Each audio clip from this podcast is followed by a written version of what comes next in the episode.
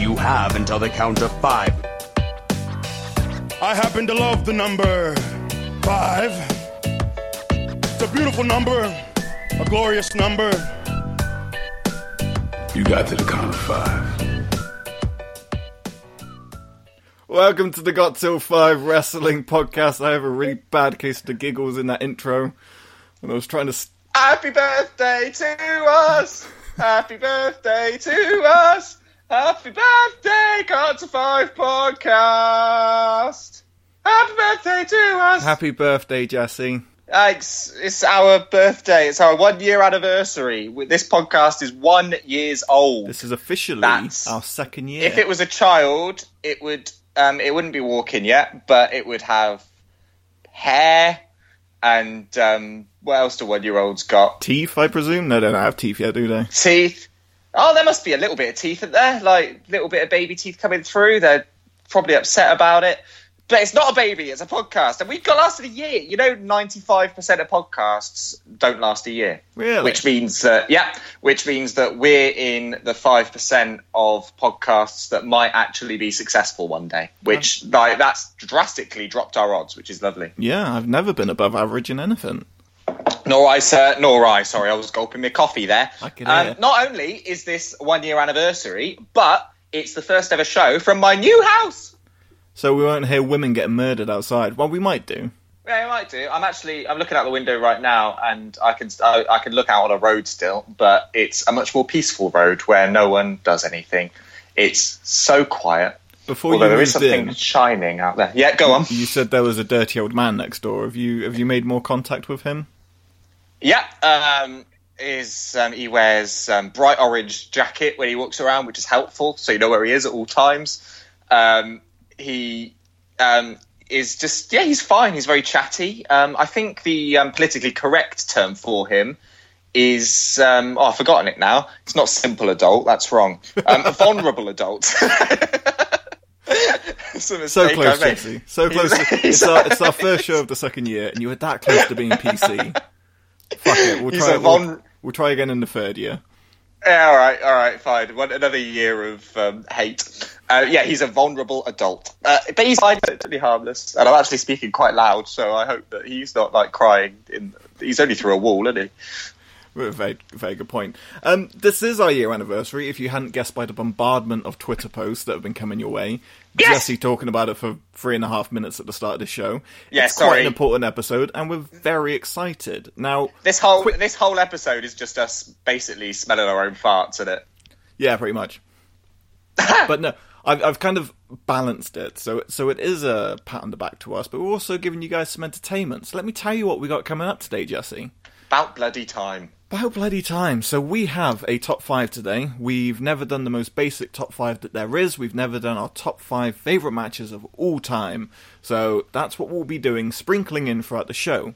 Also sprinkled in throughout the show will be we did a Twitter vote survey award thing where we got you, the listeners, to vote on your favourite guests, your favourite episodes, that kind of shit. And you voted ridiculously. It's was a- the the win. I would not have predicted any of the winners. No, you guys shocked me. In fact, the stuff you voted for was probably our most least effort content.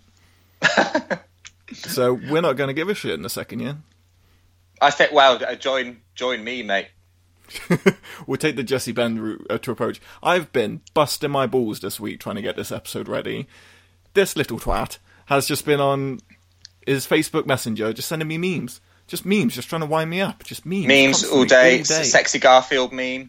Um, like, can, I sent can you just take a break just to like listen to some episodes? You know, help me find some stuff. And you're like, yeah, yeah, sure. Here's Spider Man. Here's Well, that's here's- the problem, isn't it? You asked me to listen to old episodes and help you find stuff on the same week that the new Spider-Man came came out on PS4. I'm an idiot. it's my fault. stu- that's it's your fault. It's a stupid move on your part. You shouldn't even have started the podcast a year ago. Now, knowing that the Spider-Man game was coming out in a year's time, that was stupid. Well, I feel ashamed. I feel slightly ashamed. So let's have a quick recap of because not many people have gone back and listened to our first 18 episodes. So this was our early days. on Thursday, loads of people haven't gone back and listened to most of them. Uh, so I put together a little ditty of uh, some some of some of our favourite moments from the first eighteen episodes. Here you go. I haven't I haven't heard this yet. Oh, you enjoy? You get to listen live. Yeah, good. Verbal. It's basically a verbal wank. It really is. Here you go. It's mainly you anyway, because it's really Yes. hard to find yourself funny. So I just No, that's not you. the case, Max. It's because I'm much more funnier, isn't it? You're a good reactor. Well done. Such a cunt. This is a podcast. Hello.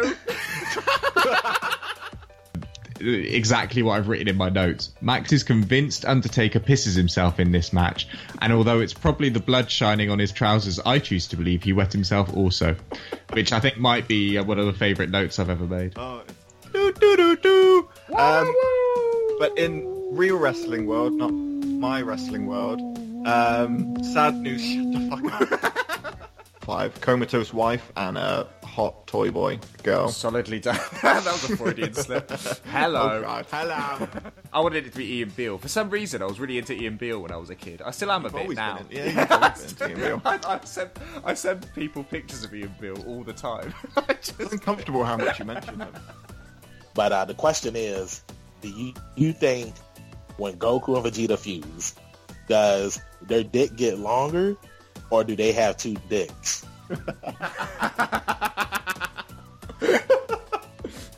Oh.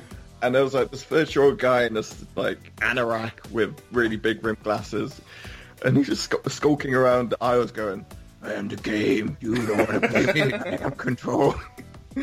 Amazing. Mum, he's weird.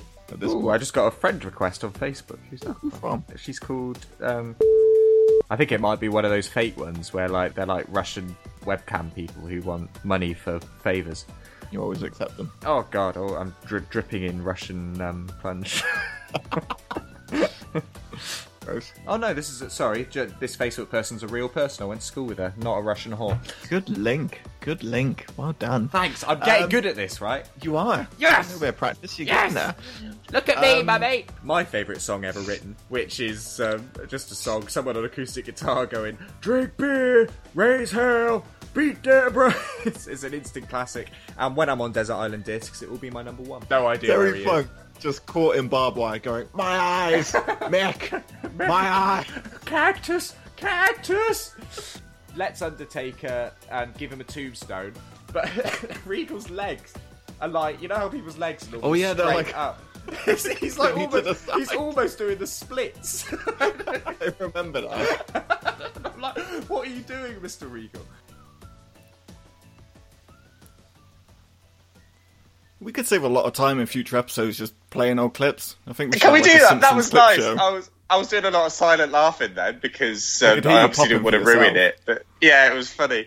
That was good. I don't even remember saying half of that stuff, which is um, which is nice. Yeah, it's funny. Our context doesn't make any sense. Oh, but God, no. it's um, but it is but it is funny. I'd forgotten about that guy. I like that you beeped out the name of whoever that girl was that added me on Facebook. That's very professional of you. Yeah, but if people actually go back and listen to the episode, the name is in there. So, treasure hunt nerds. Treasure hunt and find her. I can't even remember who it was. Can you? no, no, go find the Russian whore, nerds.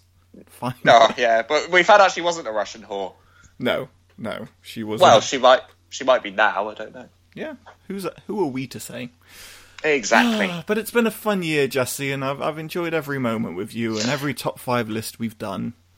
We've endeavoured on so much shit over the years. It's like so we became best friends when we were about thirteen, and we've tried. So we've tried to start bands. We've tried to do radio shows. We've tried. You've tried to produce bands. I've been in. There's been so many things that we've tried to do together, and I think they've always been good, and we've always enjoyed them. But we're both lazy people, and they've never kept up. And this is the first thing we've ever done that's actually lasted time, gathered a following, and it's lovely.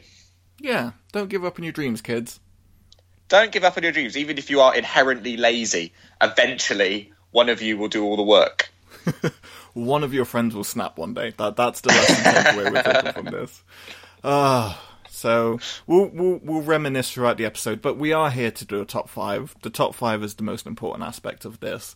Um, not wanking onto a biscuit and patting each other on the back. As tempting as that might be. So, we're going to do our number five match first, and after that, we're going to have our first award winner, and we're going to have our first guest on. That's right, there's fucking guests on this episode as well. Motherfucking guests! Got it all, god damn it. so, should we um kick off this? it's really hyped up right now. Yeah, I know. You just took a deep sigh, like to compose yourself. Just let it go, man. Just let it go. Right, let's do a top five. The only way we know how. Five, four, three, two, one, zero. Are you ready? Oh, hell yeah. You fans can stick it, brother. Who's your daddy, Montreal? Tell me he didn't just say that.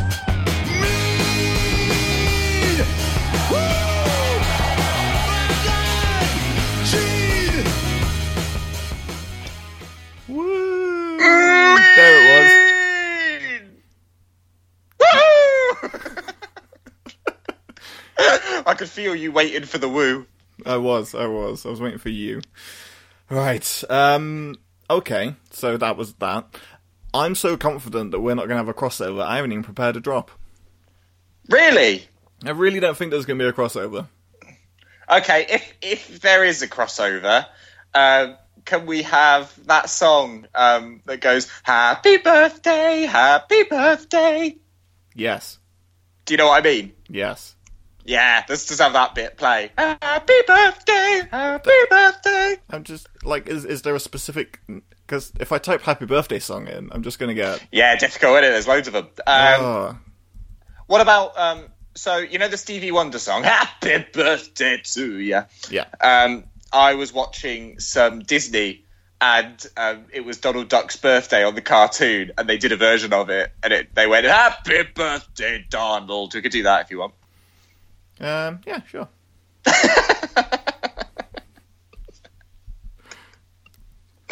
Oh, sorry, I don't know what's going on today. It's all over the place, isn't it? I know. Just before we came on air, um, I was sending Max voice clips of Mr. Bean having a stroke. That's that's that's where my head's at today. That's the high level entertainment we produce off air that you guys are missing out on. Just wait till we get a Patreon. You guys are done.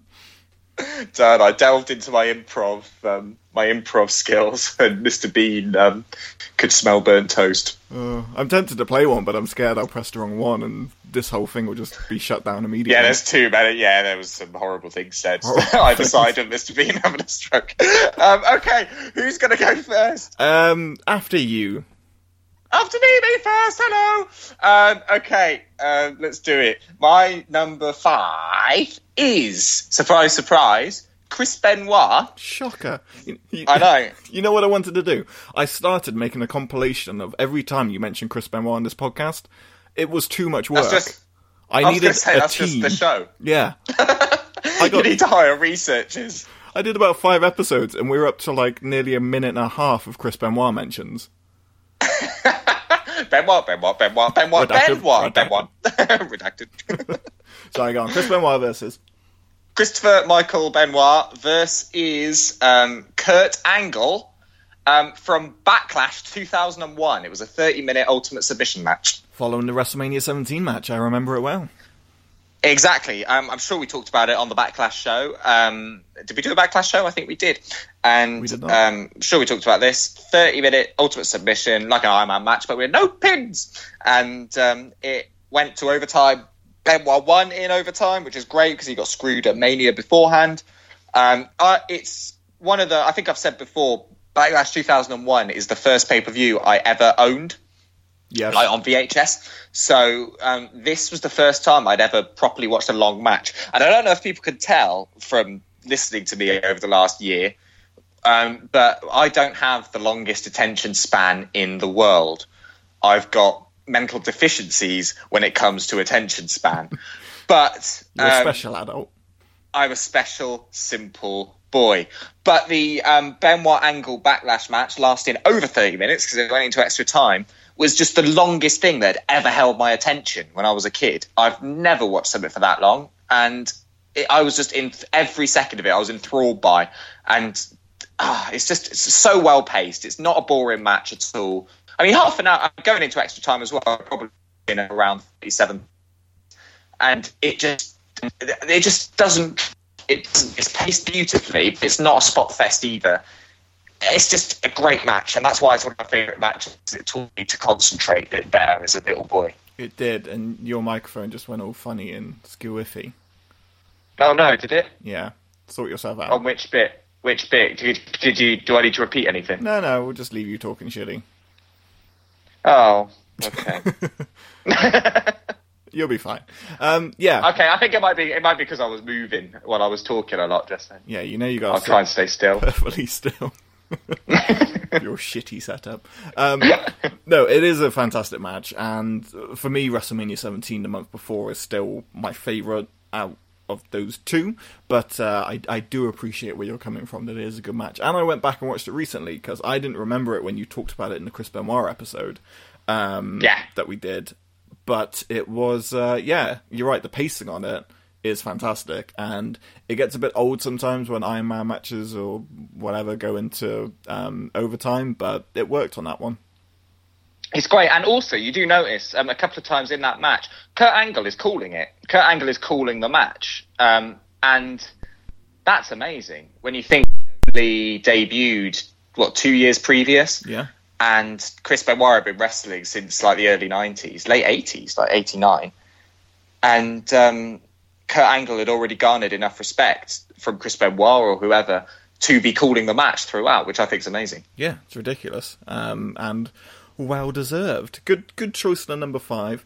By the way, everyone, um, a lot of these matches we've probably spoken about previously in other episodes because we have a tendency to not watch any of other wrestling except ten matches. I've only ever seen five matches. yeah, it's amazing that he's kept it going for this long. It's brilliant. um, so a couple of these we're just going to fly, fly through because we've got a lot to get to. But my number five, I don't know if I've ever mentioned on this podcast. Settle Okay, down. go. Um, it comes from the lovely area of Chicago. 2011, Money in the Bank, CM Punk versus John Cena. Ah, good choice. Thank you. Um, that is, I I like the match. Um, I prefer um, the story around the match. That's what made it a great match. Yeah, if that match had just happened, it's quite average. I think. So Do they, you know what I mean? They've had better. Ma- they had a match on Raw, which was fantastic. It was when Cena was popping out like Hurricanranas and CM Punk was doing pile drivers. That's a great match. But when you oh God, yeah. When Cena tried that Hurricanrana, and it just looked like he powerbombed himself. absolute train wreck. But this match with story and everything involved, um, I, I was working at Real Burger where you, me and you used to work back in 2011, and yeah, man. I was Glory days. glory days. There's nothing's been better since.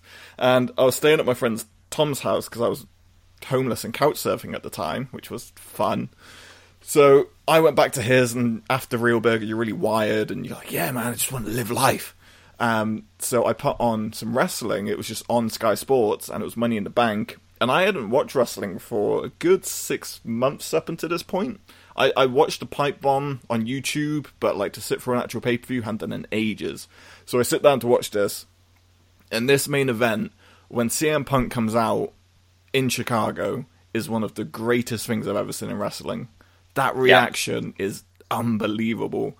There's been better boos for John Cena, mainly ECW One Night Stand is my favourite, but overall pop and reaction, which always gets my giblets tingling, CM Punk all the way. And I just think it's such an entertaining match, and the, the way they're kind of swerving it all. The match is really fun as well, especially when Punk does the knee to Cena's face and he properly smacks him in the face mm. and it, his face jiggles. But but the ending with uh, John Laurinaitis and Vince McMahon coming down, and they're going to do a screw job finish because the premise of this is CM Punk's contract expired at midnight, and he wasn't going to re-sign. He was going to leave the WWE forever, and that was almost factual for a, a long period up until this point. I think he signed what the day before. The next It was yeah, it was a it was a couple of days before. It wasn't long. He says in his DVD documentary he signed it that day, which is like absolute bollocks. Yeah. it was a couple of days before.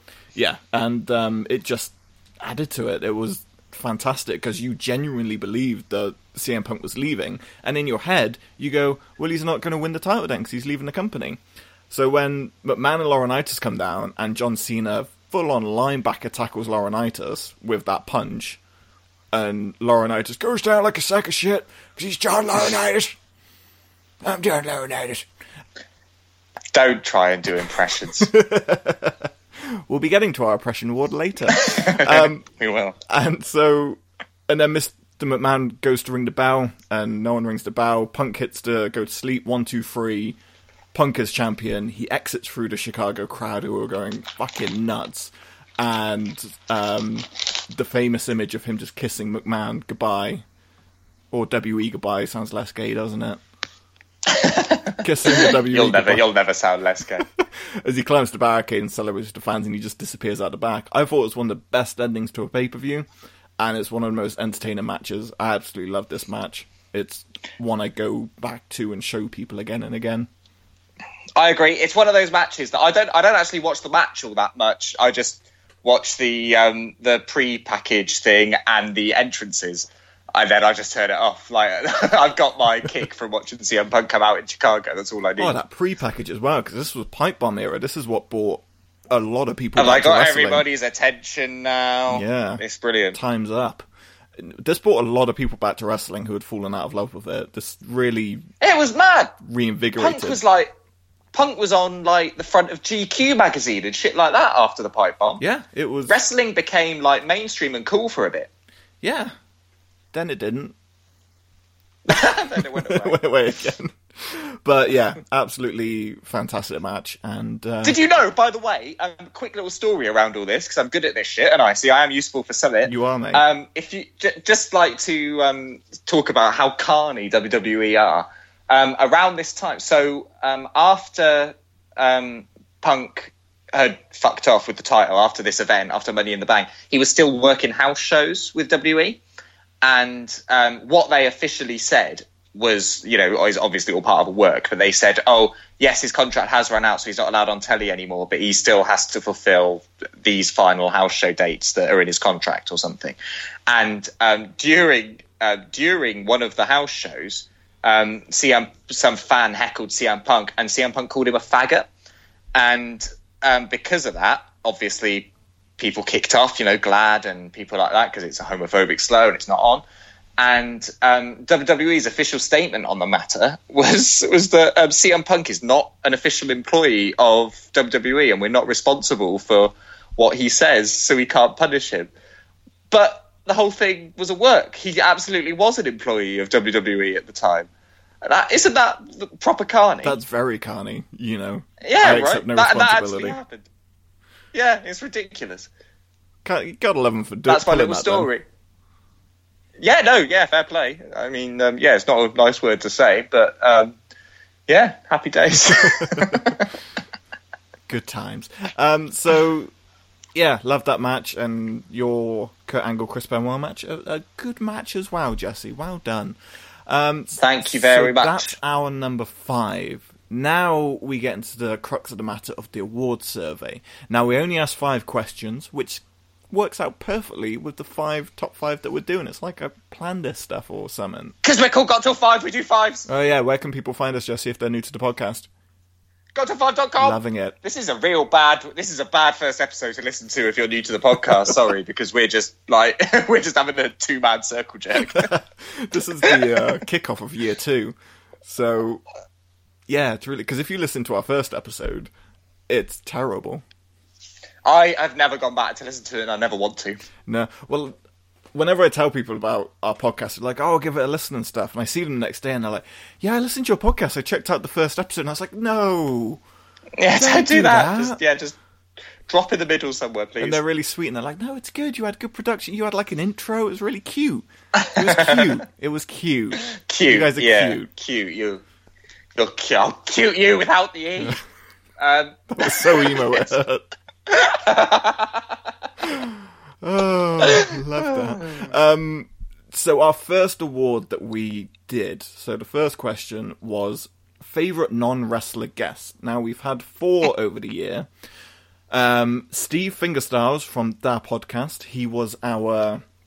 He was probably like. We've got to give Steve a lot of props that he did help us out quite a bit in the beginning. We've now surpassed him in every way possible.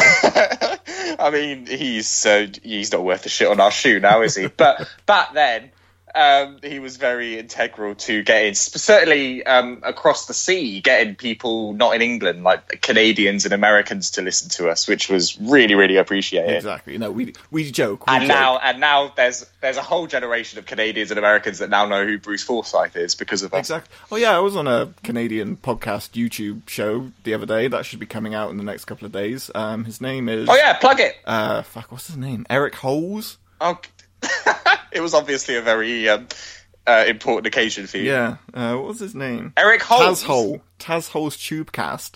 Ugh, So I know, right? that sounds disgusting. So he's Canadian, and I appeared on his uh, podcasting YouTube show while he played Spider Man, and I talked about Got Till Five and wrestling. Check Twitter for the link to that when it's um, around sometime. he was playing Spider Man whilst talking to Well, you. yeah, it's like you know those gamers. They like stream games they're playing, and then they interview people. It's what the kids That's do. rude. I thought so too, but Yeah, it's rude. It's not even a multiplayer game. no. Well, I didn't get to play the game or see the game. I, he just told me he was playing Spider Man. That's, that's ridiculous. What a stupid idea.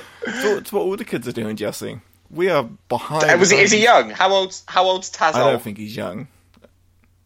Why do you? Why Just do gonna leave it at that. Okay, cool. Let's move on. So yeah, we Steve is a nomination. We also had Jim Lee from Attack. Jim Lee um, is the ring announcer for Attack, and he spoke for an hour and a half. and a founder, co-founder, Co-founder. of the um, of the promotion as well. He spoke for an hour and a half non-stop. He was a great guest. I really liked having him on, mainly because I secured it, and it's the only like bit of real work I've ever done. Not not just in this podcast ever. I think. With my life. and no, it's true. It was a fantastic interview. It went so long, we didn't even actually get time to do a top five. No, you called it. We, it was um, Schrodinger's top five, Yes. wasn't it that that week? How clever! Was Which was very witty of Thank you. you. I do try. Um, next nomination is Calvin and Eric from a podcast about something. We did a simulcast with them where we did a I'd completely forgotten about yeah, that. we did a actually a good episode. I really enjoy it. We did a top five wrestlers and movies because they're not big wrestling fans, so we just did a top five on movies that feature wrestlers. And I Oh yeah, and that was a waste of time because they didn't know any of the fucking movies I chose. well, that's true. I did actually mention in that um, Eric Tazhole, whatever it's called, uh, Santa's Slay for you. So Why do you keep where, Why do you keep saying Eric? Where's Eric? no, Eric's such a Canadian name. Pops into my head. Oh, it's because I'm reading Calvin and Eric from a podcast about something. Ah, That's where it is. And the final nomination was yeah, Santa's Slay is the best wrestling film of all time, by the way. Anyone who hasn't seen it, and Christmas is coming, kind of. So uh, watch watch Santa's Slay. Oh, Bill Goldberg. Um, and the final one was Josh Bevan from Riptide Wrestling. I he's the promoter of Riptide, great promotion here in the UK, and I spoke to him before the Pride UK Riptide Championship tournament, whatever they branded it as, and we had a nice little chat. and he did a top five on his favourite Riptide moment, so that was sweet. That's awesome. But I wasn't involved in that interview, so move on. just doesn't give a shit. Uh, so now we're going to find out if our guest is available and joining us here at the Got Till Five compound. We're a compound now, apparently. We're a compound. Yeah, we're a compound. I thought we were a Milky Way universe. Oh no, that's that's our listeners, isn't it? They're part Yeah. of the Milky Way universe. Okay, sorry. Carry on. and we're we're a compound in the middle of it. So, favorite non-wrestler guest for the last year is the man who's given us everything, the man who supports us, the man who entertained you all. It's Steve Fingerstars from that podcast, and he's here in the And- compound.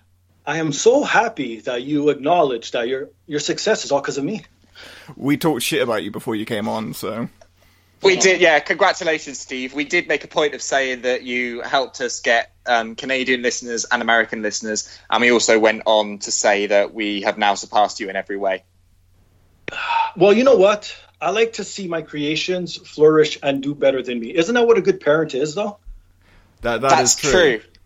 Are you are you our are you our podcast daddy? And thank you so much for this prestigious. just, just ignore the question. just just gonna ignore that. uh, sorry, Wh- wh- when I don't know something, I just transition to something else. I guess that's something that went over my head. That's So don't. No, no. Give, give us your thanks. Lay it on us. Give us your thanks. Well, thank you. I, um, I not to be mean on the other uh, guests as well that were on, but obviously I'm better than them. So th- thank you for that. And It's a fair um, point. was I the only Canadian no- nominee? Uh, we had Americans. Yeah, you were the only Canadian. Presenting my country proud. There you go. You are the Canadian podcast champion, as far as I'm concerned. Great. So I should see the royalty checks in the mail, is what you're telling me to? The Oh, royalty yeah. checks are. I have sent them by carrier pigeon. They will be with you in a few years. Hey, I'll take it, man, because in a few years I'll probably. so I'll take it. No worries. And Steve, you're on Spotify right now. Welcome to Spotify. You had to rub it in again, didn't you? you just had if to. you want to hear, if anyone wants to hear that podcast on Spotify, uh, you can't. But if you want to hear Steve on Spotify, uh, listen to our show.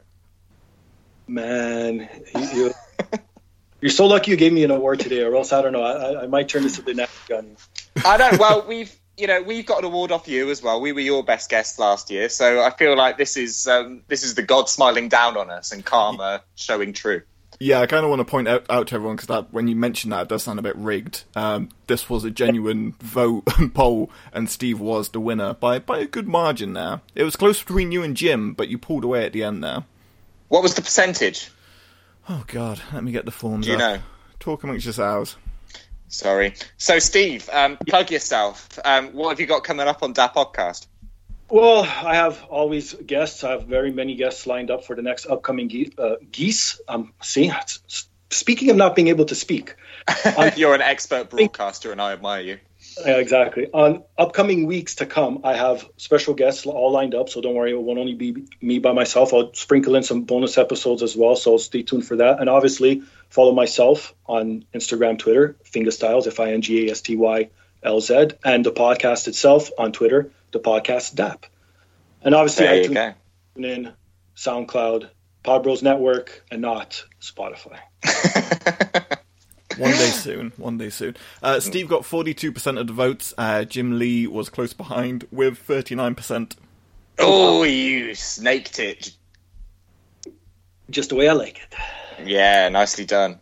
Nailed it. Um, so yeah, Steve, you you've helped us out tremendously, and, and we're forever grateful. So we're happy that you're favourite guest of the year, and I'm glad the listeners enjoy you as well. Um, so no doubt we'll be having you on again. How's your? You've been doing like the summer of um, comedians, right? Did that go according to plan? Any know life what? lessons you've learned?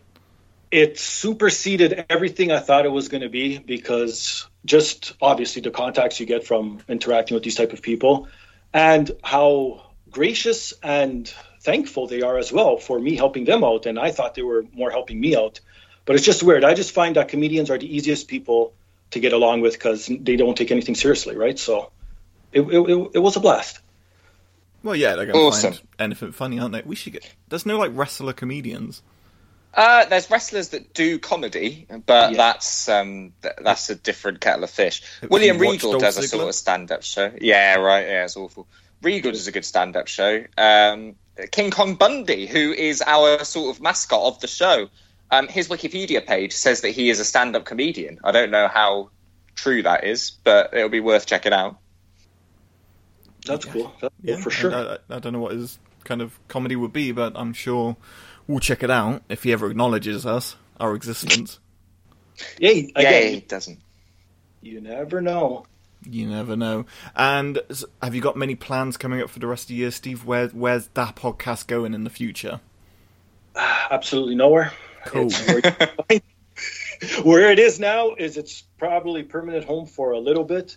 I do plan on doing some special stuff in the new year, but right now, since I am literally booked up the rest of the year with guests, makes no sense to changing stuff up. People are used to the format, people like it, so I'll sprinkle a little change next year because then I'll be entering my second or third year of this thing. I don't even remember anymore. Well, whatever. I think entering no, I'll be entering my third year. Yeah, because I'm going to do my two year anniversary soon. So, you know, special stuff. And my 100th episode is going to be in the right at the new year. So maybe that's when I'll make some changes. We'll see. We'll see. I like. Oh, because you mentioned you've got a couple of guest book now, and I just want to make sure that we've still got our slot for doing the top four pay per views of the year. Well, I don't want course. you bumping us for Survivor Series. No, no, no, no. That's a special bonus episode, my friend. You guys get your own day slot, everything. You're like Saturday night's main event. You just pop up every once in a while. Oh no! Are we like the original Saturday Night main event or the rebooted No. Saturday Night main event? The original Saturday night's main event. Okay. This is like this is like when you get the simple kid at school and go, "You're so good at making cups of tea. No one's better at making cups of tea than you. Go on, go and make everyone a cup of tea." Because no one else will do it. That's us. Well, there you go. Hey, there's a job for everyone out there. You just got to be happy with what you do. We've got a lot in life. We'll take it. We'll take it. Um, Steve, unless you've got anything else to plug, you are our official favourite non wrestler guest of the year. Maybe get some spandex this year, and you could take two categories next year. You could be favourite wrestler and favourite non wrestler. I seriously doubt that. Uh, no, I don't think you don't want to see me in spandex. That's not a very nice sight. Just think of Bobby Heenan, but less in shape. Oh, God. well, how he is now, because that's not good, mate. Well, that's true, but we shall. so, okay, without ruining anything else, because I don't know where I'm placed on your show, because obviously I can't listen to it until it actually airs. That means I didn't win anything else, did I? I'm not going to be a two-time two-time champ, am I? You are not a two time champ. I know what you're angling for. Favourite match, but you, you did not win on that category, my friend. My, my Canadians did not come through, did they? They did not. And Richie um, might not have won Best Impression. Oh, I don't care if, give a fuck about him. So don't. I don't. I don't even know how Richie slid into our nominations at all. Quite frankly, That I was one of the best Hulk Hogan impressions. Well, he probably slid into your DMs and paid you guys off. That's probably why. That's true. Yeah, you haven't told me about that, Max. I'm living rich right now, boy. Living Richie. living that Richie life. Uh, so yeah, Steve, you've done your plug. Is there anything else you want to get off your chest? Any life advice for any future podcasters, small children? You know, whatever you want to do. My advice to all future podcasters out there right now, like honestly, if you're listening and you're thinking of and you're on the fence of doing it, don't fucking do it. There's enough of us. Let let the, us keep doing it. You know, all right? Exactly. That's- yes. I completely agree. Truer words have never been spoken on this show. Perfect. All right, guys. I'll, I, unless you have me on first, I'll see you Survivor Series week. If not, we'll see you on the interwebs. Looking forward Brilliant. to it, man. And, th- and genuinely, Steve, thanks again for everything you've done for us the last year. You've been absolutely amazing. No, in all honesty, too, no, thank you. Uh, it's been scratch my back, scratch yours. We've been helping each other, so I can't take all the credit. So thank you as well, guys. Bless you. Bless you, sir. Bye. And that was our Steve from that podcast. Make sure you check him out on all of the links that he told you about. It's that podcast about DA.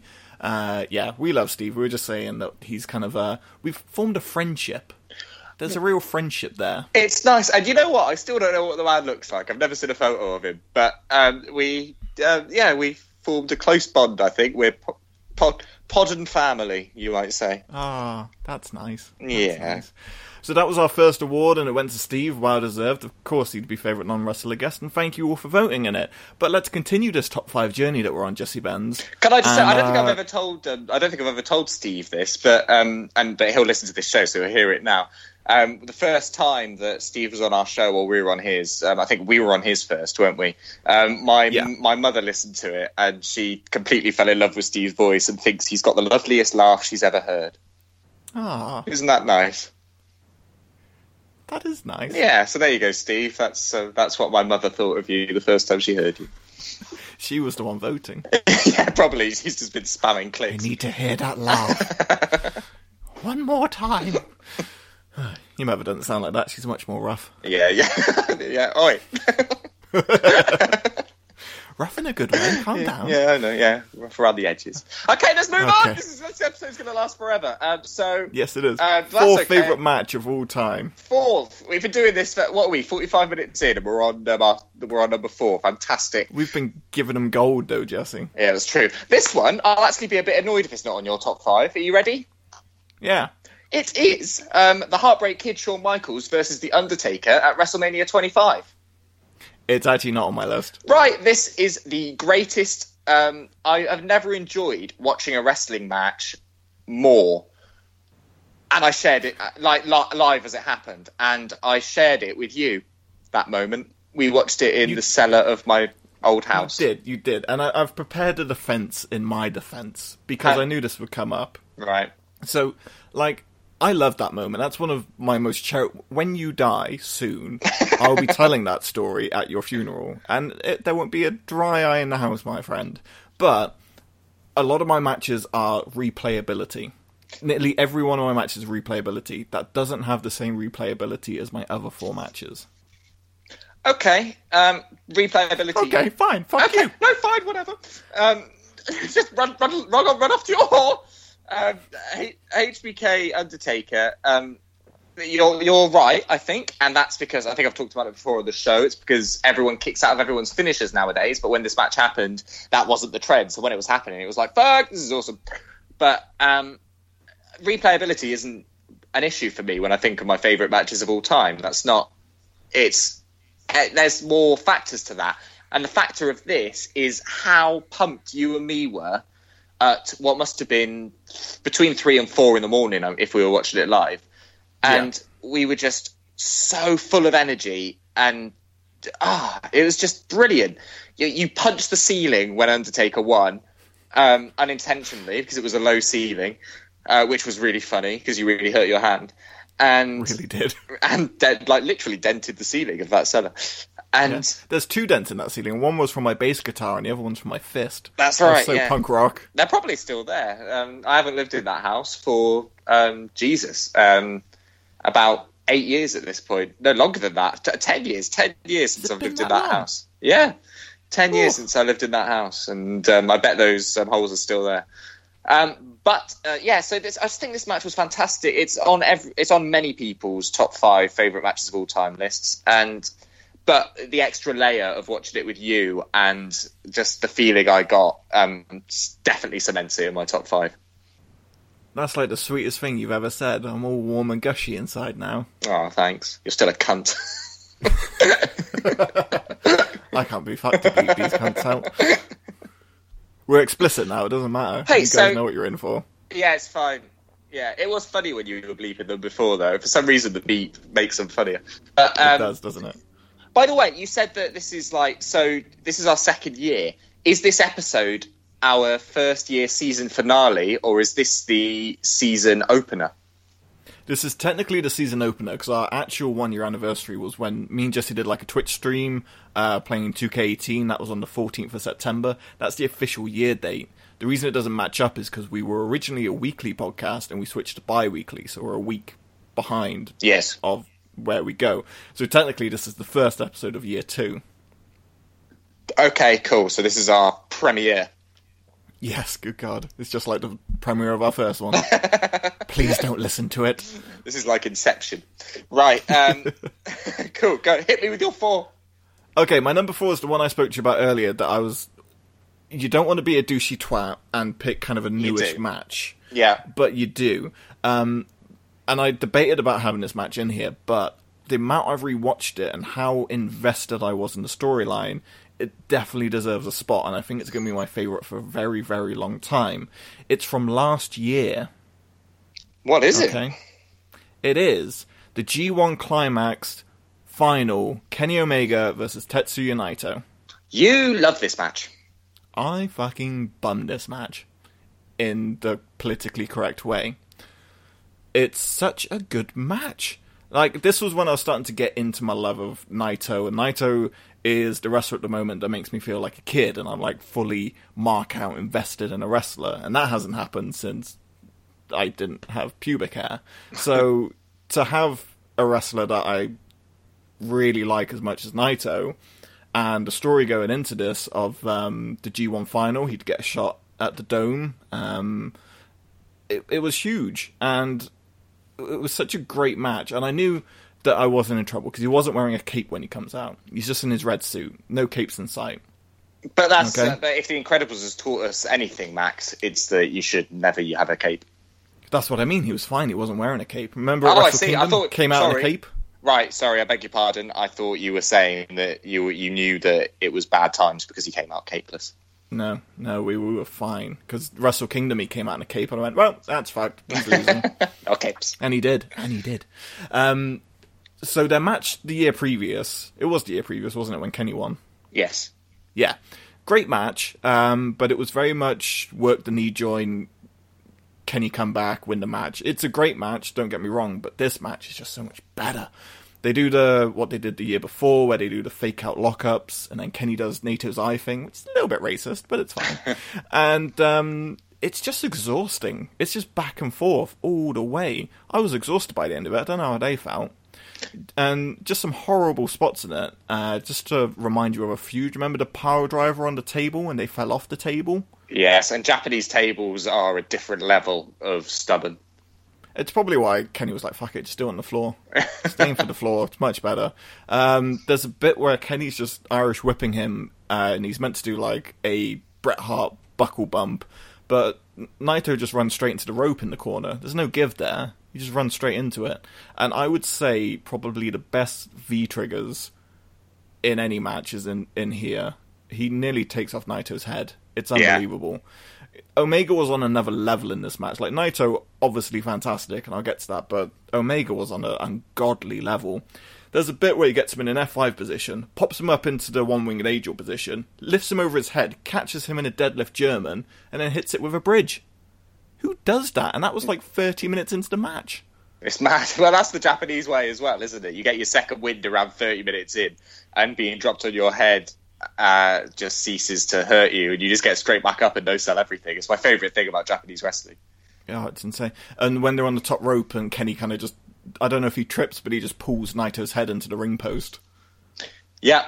Um, Horrible. It's, uh, incredible. Um, just quickly a side thing about Japanese wrestling. Uh, I think I mentioned this before, but everyone likes to pretend that they love Japanese wrestling because you know it's not it's not WE and it's got this cool sort of feel about it, and you're more smarky and hipster if you like Japanese wrestling. But I think if we're all a bit more honest with ourselves, we all like Japanese wrestling because we like watching people um, land on their heads and almost die, but not quite die. Yeah. Be honest That- with yourself, people. if everyone's honest with themselves, they just like watching people get dunk- dunked on their heads. I think. And that happens a lot in this match. A Yes, it does. Uh, I was convinced Kenny was winning this. That's why I was so invested in this match. And then the amount of Destinos that Naito actually ends up hitting. And then the final one, Kenny does land right on his fucking head, right Yeah. on the top of it, and gets the freak out. And the pop of when he wins, the crowd are so invested in Naito to get to the to the Tokyo Dome is brilliant. And my favourite post match is when he gets the title and he threatens to throw it, and he's like, ah, "I'm just kidding, I'm just kidding." He just cemented a place in my heart that day, Jesse, and it will forever be one of my favourite matches. That's beautiful. Um, it's. Um, I think you've justified it being in your top five of all time, um, despite only being a precious year and a bit old. Well done. Right, I, I think it can live up to a test of time. That's our number four done. Now on to another award. Okay, We what's asked- this one? We asked people what was your favourite episode on matches and pay per view. I split them up. So one topic was favourite episode on matches and pay per view. The other one was favourite wrestlers and managers. And there was a nice split actually. We unintentionally split it right down the middle. Nice. So uh, I'll read out the top three winners of this. Okay. Okay. So everyone's favourite episode on matches and pay per views. Do, do you want to hazard a guess? Do you have a favourite? on matches and pay per views. Um, I I personally really enjoyed the survive, top five Survivor Series matches episode. Interesting, interesting. Well, two of them are from that series because we did a Survivor Series series, and Oh, number yeah. one was top five NXT Takeover matches. That was the Ah. most favourite episode of everyone. You smarky bastards. Yeah. Ooh, NXT, so cool. It's all yellow. Mm. Uh, number two was uh, top five Survivor Series matches, which is one of my favourite episodes as well. Um, I like it. You, when you played those funny moments at the start of the show, the bit talking about William Regal doing his split-legged, receiving the split-legged tombstone, um, is brilliant. I I, re- I really enjoyed that moment. Yep. And number three, it will haunt us to the day I die. This was our most popular episode for like three months. It was our second ever episode, top five No Mercy matches. No Mercy matches, where I had um, Stephanie McMahon versus Vince McMahon in my top five No Mercy matches. Yep, those that's everyone's third favourite. Um, Why is that such a popular episode? Like we no were idea. awful back then. It was so popular. Even back then, when I think even ten episodes in, I was like, "Yep, still the most popular episode that people have listened to." I've And, never listened um, to it back. Well, I'm going to play you a little clip from. Uh, so this was our original intro when we used to be called the Five Count, Oh, okay. and it's the most depressed entrance to a podcast, the most formulaic, depressing intro to a podcast you can ever hear. Check this out. The five count. I happen to love the number five. You have a high five. You've got a low five. It's a beautiful number, a glorious number. The five count. Good evening and welcome to the five count. You are at episode two. My name is Max Curtin and my beautiful co-host is the lovely Jesse Benz, we're back. We've made it for a second week. Oh, impressive, right? Um, Yeah. Just so depressed. I sound, I sound gutted. I sound gutted that we've lasted a week. I'm like, I'm like, oh Yeah, god, we're back. Why are we You back? can for see the future. week? You're like, oh god, we're gonna have to do this for a year. This is going to be going on forever. Every time I want to go out and have a drink, no, I've got to stay in and scream into a microphone in a room on my own. And the thing that went wrong with that episode, so the intro recorded no that depressing intro recorded fine, and me and Jesse went on to do the whole episode like that. Luckily, I think looking back on it, something happened with the recording. The minute we got to doing the actual top five, the recording broke on Jesse's end, so we had to re-record our top fives the next day, like we hadn't heard Ah. them before. So thank good because you were a lot peppier when we get into the the next day when we re-record the top fives. Oh, that's good. I probably just needed a little sleep. But we're back. Uh, it's, so depressing. I love it. Uh, so yeah, favorite match. Um, if you're new to the podcast, everyone's favorite seem to be NXT Takeover matches, top five Survivor Series matches, and top five No Mercy matches. Interesting. And I, so like I said, Survivor Series is probably my favourite.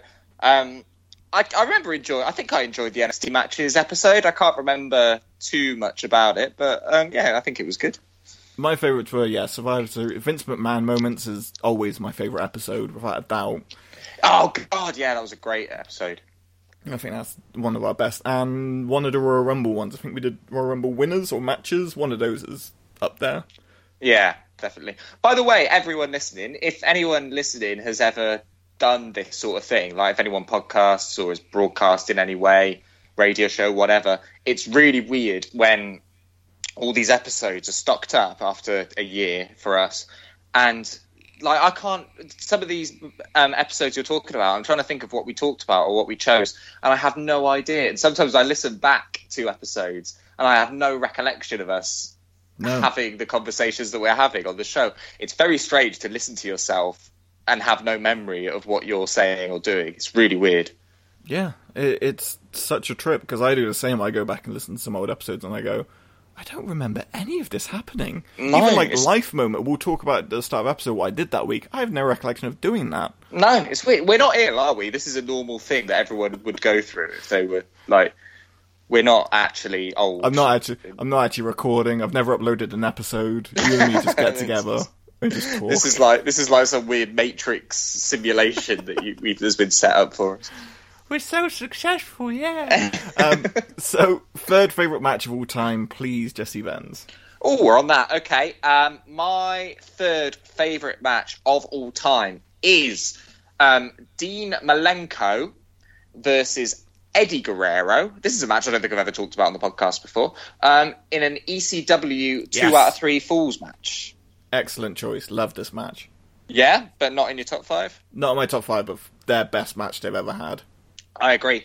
Um, this, um, I think, which might explain a lot about why I love Malenko so much. This was would have been one of the first Malenko matches I ever saw. Um, after I think I would have seen the odd one, odd WWE match, but very short, you know, matches on Heat or Raw or whatever, nothing special. Um, and then I would have gone back and found this. And I think I found it. I actually, do you remember BearShare? But yeah, I remember BearShare. Bear Share. So it was sort of like Napster, um, but you yeah, could it was like the cool underground one. Yeah, so I used to use BearShare, and I downloaded this match, and it just because I was interested in Eddie Guerrero, and I, I think it was Eddie Guerrero I was more interested in because he was obviously having the more successful career at the time, and um, that didn't work out well for him. And um, found this match, and it took. Um, so this would have been what 2003 internet. I would have been doing this. Um, it took about four days to download this match. Just left the computer on the whole time. I miss Uh, old downloading. yeah, 39 right. years. yeah, exactly. And uh, Uh, so, but I got it and watched it, and it blew my mind. So it was the first proper experience of ECW I'd ever seen, and it's the first time I properly seen what Dean Malenko could actually do. Um, Eddie Guerrero is obviously consistently fantastic. I already knew that, and just stunning match. And it's their both of their final match in ECW as well. They both signed for WCW, and just the um, the atmosphere around the match is amazing. The fans all know it's their last match. There's some really you know, because the fans at ECW, all the wrestlers knew them, and like the same people came to every show, and they were just always. There's Vlad, that tall guy with the glasses, who's at every ECW show. There's loads The of them. Hulk Hogan guy and there's Yeah, the guy yeah, hat and yeah. And so that sort of you see the rest, you know, Eddie and Dean sort of saying goodbye to those people specifically as they're walking out. It's just really sweet. But the actual quality of the match is absolutely stunning. It was the first time I'd seen something outside of WWE or WCW, something you know a bit more underground. And um, as a 13 year old, waiting four days patiently for that uh, match to download, it was just worth it and really opened my eyes to a whole different world of wrestling that I still love today. ECW was magical. It was like so hard to get, but once you got, because I remember Adam had like uh, he found like VHSs of um, ECW. and We used to watch in his caravan. It's like finding porn in the woods. ECW. So Someone just difficult. have it. Yeah, so difficult. Um, Yeah. I, fo- I found um, I've, I've, I must have told you the story before. Me and my friend found um, a granny porn magazine in um, the woods once, and um, my mate looked at the magazine and saw all the old grannies in it. He went, "Oh, look at the girls in this! This magazine must have been here for ages." That's good child logic. Um, but uh, but yeah, ECW. My only knowledge of ECW before downloading, painfully downloading this match, was um, Beyond the Mat. The mention of it in Beyond the Mat. So Yes. I knew what it was because of that documentary, but that was it. So as you say, I had this mythical quality, just being sort of in this documentary a bit, but never actually showing any proper matches. And ECW was cool to watch. It was like nothing else you'd seen before, especially when you're a kid. It was the crowd were hot, the video wasn't great, and it was just so grungy and dirty. It just because it was always as a kid you couldn't watch South Park and you couldn't watch ECW. Those were like the two banned things you couldn't watch. Yeah. So of course those were the things we watched. Obviously. And I- I love ECW for that forever. Yeah. And that match, it's unbelievable. It's on YouTube. If you don't have to wait four days to get it, if you want to watch it, might even be on the network. I don't know, but go and check out on YouTube. It's absolutely fantastic. It is on the network. It's um, where is it? It's in a specific collection on the network. I remember seeing it. Um, I think what was it? Oh no, it wasn't a proper collection. They don't do it anymore. When the network first started, they used to email um, all the subscribers with like a wrestler's top picks. And it wouldn't be a collection on the network. It would just be an email you'd get in your inbox. And it would just say, here's Daniel Bryan's top five matches and here's where to find them. And I noticed that Daniel Bryan had picked this match as one of his top fives um, it, just in this email, which I thought was quite cool as well. Well, they've started doing that again. Well, they started and they've stopped now. Um, where Sasha picked her top five matches, and I loved watching it. She picked some great matches on, That was on good. her little list. Do more, And network. I want, yeah, I want more people doing it. No, no consistency with the network. That's my biggest gripe with it. They need to turn it into like a proper TV channel. When you're watching it, when you're just watching the stream as it goes, you want the same show, the same time every week, and stuff like that. Just have some consistency.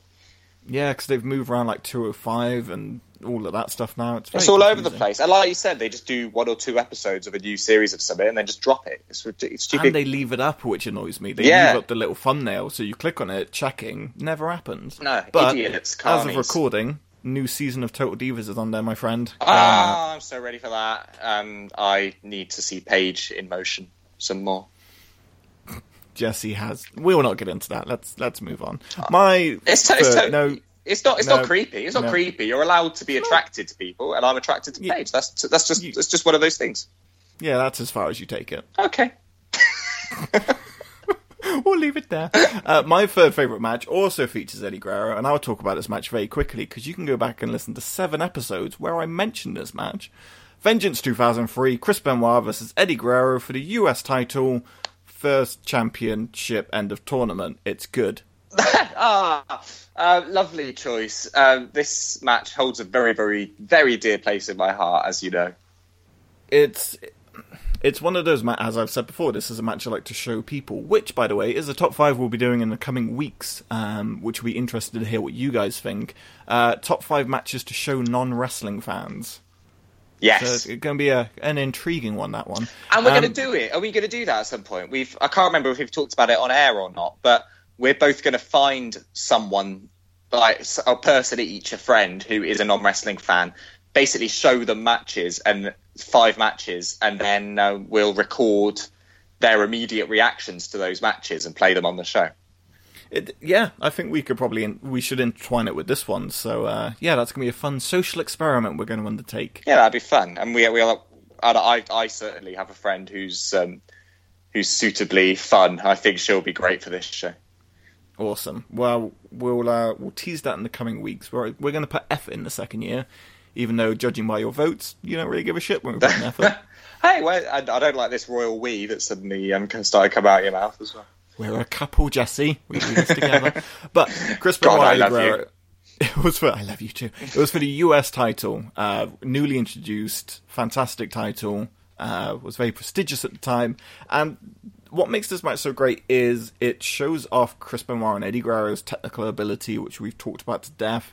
You know how good a wrestler they are, um, and they they wrestle at the start and they have a good wrestling match. But then it halfway through it turns into entertainment with Eddie trying to cheat to win, and then there's interference, but it's still it doesn't cheapen the match in any way. In fact, it it makes it. It builds on layers from going from solid wrestling to funny stories to interference, and I, I just can't get enough of this match. I show it way too much to people. It's great. It's um, as you say, it shows both their technical wrestling abilities, but Eddie really is the star of this match. He shows just he just shines through with his personality and the lie, cheat, and steal stuff. He just nails it so well. Uh, One of the best best he's ever done at it.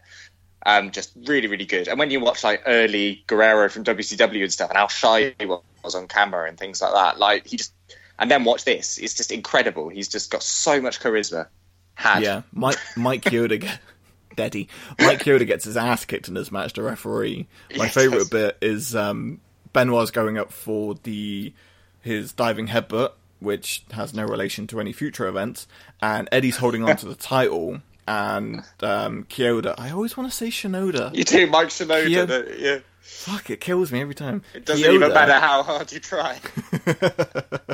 Chioda's trying to get the belt away from Eddie, and he's like, he's been beaten up at this point, so he's crawling along the mat. He's like, bout, get the bout. And he's crawling over to Eddie to grab the bout, and then Eddie just grabs him by the head, perfect timing, pulls him in front of the diving headbutt, and then he takes a headbutt to the back of the shoulder blades and gets his ass kicked even more. Love it. Absolutely love it.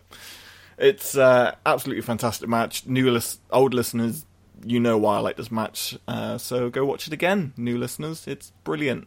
do. It's not chaptered on the. Oh no, they they they have started chaptering um, Benoit matches on the network now. Have you noticed? No, I Um, haven't. Yeah, they're they're all chaptered now, but it just so say this match for example. If you go to the chapter, it would just say Eddie Guerrero competes for the US title. Like that's all the chapter would say. But it's quite good that they're all chaptered now, so you don't have to like rewind and fast forward like a VCR just to find your Benoit matches. Well, this well, this match is very easy because it's the Vengeance 2003 pay per view and it's the opening match. So watch the video package and there's the match. There you go, perfect. There you go. Next award was uh, just a silly one I peppered in, just a silly one that we threw in there, just for a bit of bants and lolls, as the Just kids for a say. bit of fun, just to break up the fun. monotony. I haven't even reached out to the winner. I'll let them know over over Twitter because uh, I doubt they'd come on for such a for such a meaningless award. So I, I this- don't even know what this is. So we did top five, not top five. Fuck, it's just in my head constantly. so there's been a few impressions over the year in Ah. terms of uh, what we've been talking about. The most famous ones come from Jesse Benz doing a mean Stone Cold Steve Austin. Thank you, and sir. there's a lot of Stone Cold Steve Austin if you go back and listen to episodes. We were on that podcast, and Steve's drunk friend Richie was sitting in the corner, and Steve threw him under the bus and was like, Richie hates wrestling. And just Richie comes out with the best Hulk Hogan impression I've ever heard in my life. then we had Chuck Mambo and TK Cooper on for an episode, and Chuck Mambo is known very well for his Macho Man Randy Savage impression, and he knocked one out of the park. So, I've compiled the three impressions for you to hear now. I grew up, alright, with Hulkamania, brother, and all that other shit, brother. See what I can do. Let me snap into a Slim Jim. Yeah. Ooh, yeah, that's right, wrestling fans. Yeah, this is the Macho Mambo, Randy Chuckers, and uh, you're listening to the Got Till podcast. Yeah, that's what I'm talking about with TK Cooper and Chuck Mambo and Jesse the Body Steve Austin. Yeah. And you ain't gonna hear Stone Cold say this an awful lot, but I love the shit out of you guys. just just perfection from from all three there, um, and it was very close between Jesse and Chuck for the majority. Was it? But Chuck Chuck Mambo is our winner with fifty three percent of the votes. But you guys were like neck and neck throughout the whole thing, my friend. Ah, that's good. I, I I think Chuck deserves to win because he's probably got more fans than me. But He needs um, it, doesn't he? He's only won like a couple of titles. Exactly. Yes. I mean, I'm happy to. Um, I'm happy to let him have this one. Exactly. Um, I love that interview that we did with uh, those two. It yeah, was it's nice, isn't it? I've listened back to that, and yeah, it is good. Uh, so he was our winner for best impression that we that we've ever done. Well So, done, well Chuck done, Mambo. Chuck. we We'll- should we'll definitely you- reach out. We won't get him on the show again, but we'll definitely um, like tweet him or something and just give him a heads up. I think. We'll give him a little award. He'll appreciate it.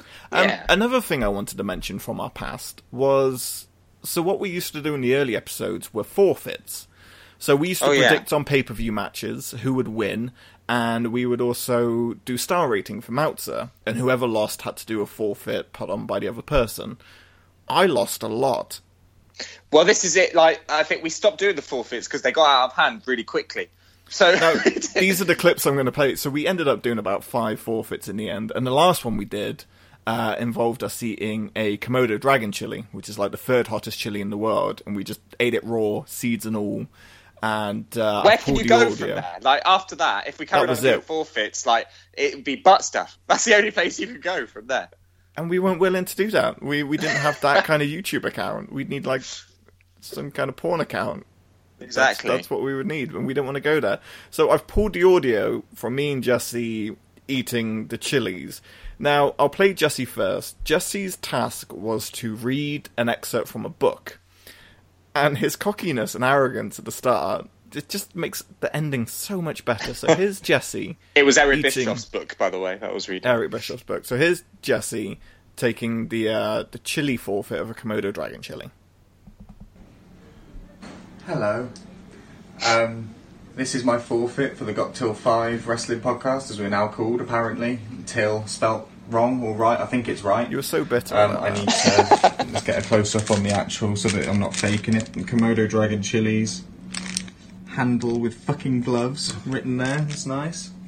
And I'm going to read a passage from Eric Bischoff's Controversy Creates Cash um, in an effort to tease one of my choices for the podcast coming up when we pick our favourite storylines.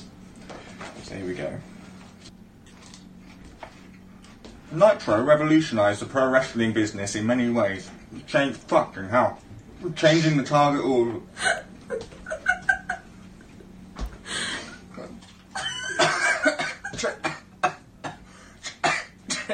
Changing the target audience, adding realistic storylines, creating more reality based characters. Emphasizing. Oh god. um, NWO were good. That's that's what you wrote. Done. It's, it's the lisp you develop that kills me every time. And, and the did video's not much different. He um he just goes beat red, and I think it's Bobby's sadistic laugh in the background as well. That also Right, uh, that's a nice that's a nice cameo from Bobby there. That's the first time she's been on the show, technically. it was horrendous. Now I'll, I'll play you my clip now. And Jesse always enjoyed the song "Mr. Ass," one of our other mascots, one of our top I'm three an ass mascots. man. I'm Yeah, an ass man it's- by Billy. It's one of the greatest songs ever written. So he made me sing this while eating it. Now the problem with singing in, the problem with singing is you have to breathe in a lot to sing. So every time I breathed in, I think I I start off okay, but I get about four lines in, and it gets a bit graphic near the end of just I'm not throwing up, it's just spitting, just so you're aware. But I want you to listen to the very end, just this last little bit, and just hear my desperate plea for help. He's gonna make me sing again. Billy Gunn's, Ass Man, all queued up, ready to go. Got my chilies right here, which I'm Also looking forward to. I've also got my milk pre-opened, ready to go because this is gonna fucking suck. So I'm not allowed to uh, to bite the chili until the song kicks in. So I'm not gonna be able to talk after this. So let's get a chili underway. Uh, okay, here we go. If I win the next one, you are a dead man. I'm a nice man.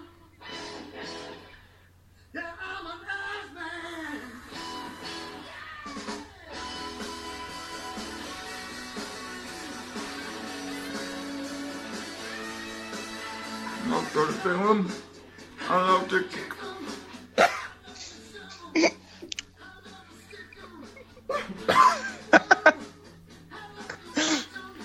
Fucking hell.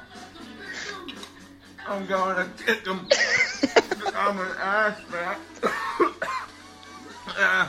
I'm an ass man. I'm a kick him. I I get the Latin wrong I'm an ass man.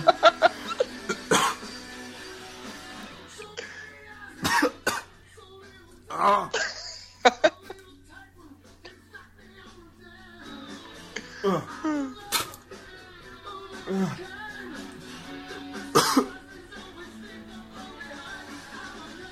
my god.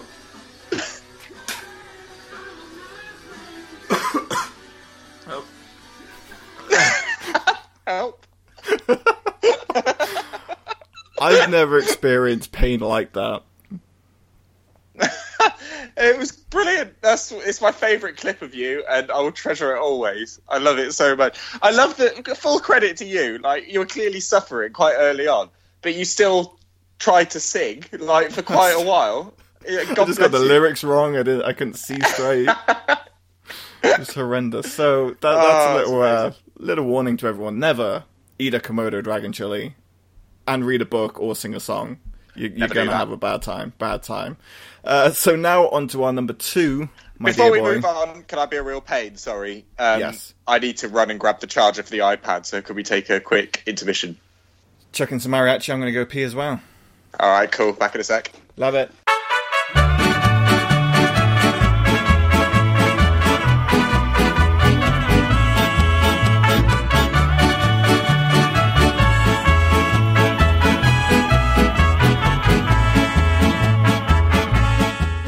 And we're back. It wouldn't be a Got to a 5 episode without a bit of mariachi music break there. We we need weird chargement for devices. I sent you a picture of my setup, didn't I, before we went on on air? Yeah, so Jesse's setup involves a uh, microphone plugged into an iPad. I sent him my setup, which includes like a mixer, recording, sound drops, notepad, all of it. And he's just like, yeah, got my Hot Wheels. Yeah, I do. I do have some Hot Wheels, some Avengers themed Hot Wheels um, behind me as well. But um, yeah, I'm DIY. I'm punk, yo. That's my setup. That's how you work. Uh, so we've got a number two coming up. After that, we're going to be doing our favourite, well, your vote on favourite episode on wrestlers and managers, and then we're going to have the the winner of uh, our final poll, which was favourite wrestler guest, which will be coming up after our number one. So stay tuned. We could be having an interview with anyone ranging from Benji Banks, Chris Wolf, TK Cooper, Chuck Mambo, Chris Ridgeway, Gabriel Kidd. The options are open. But right now, Jesse, what's your But hang on. two? That means that the so I'm not part of the um, interview with our winning wrestler. No. So you're going to end this show just without me. Yeah.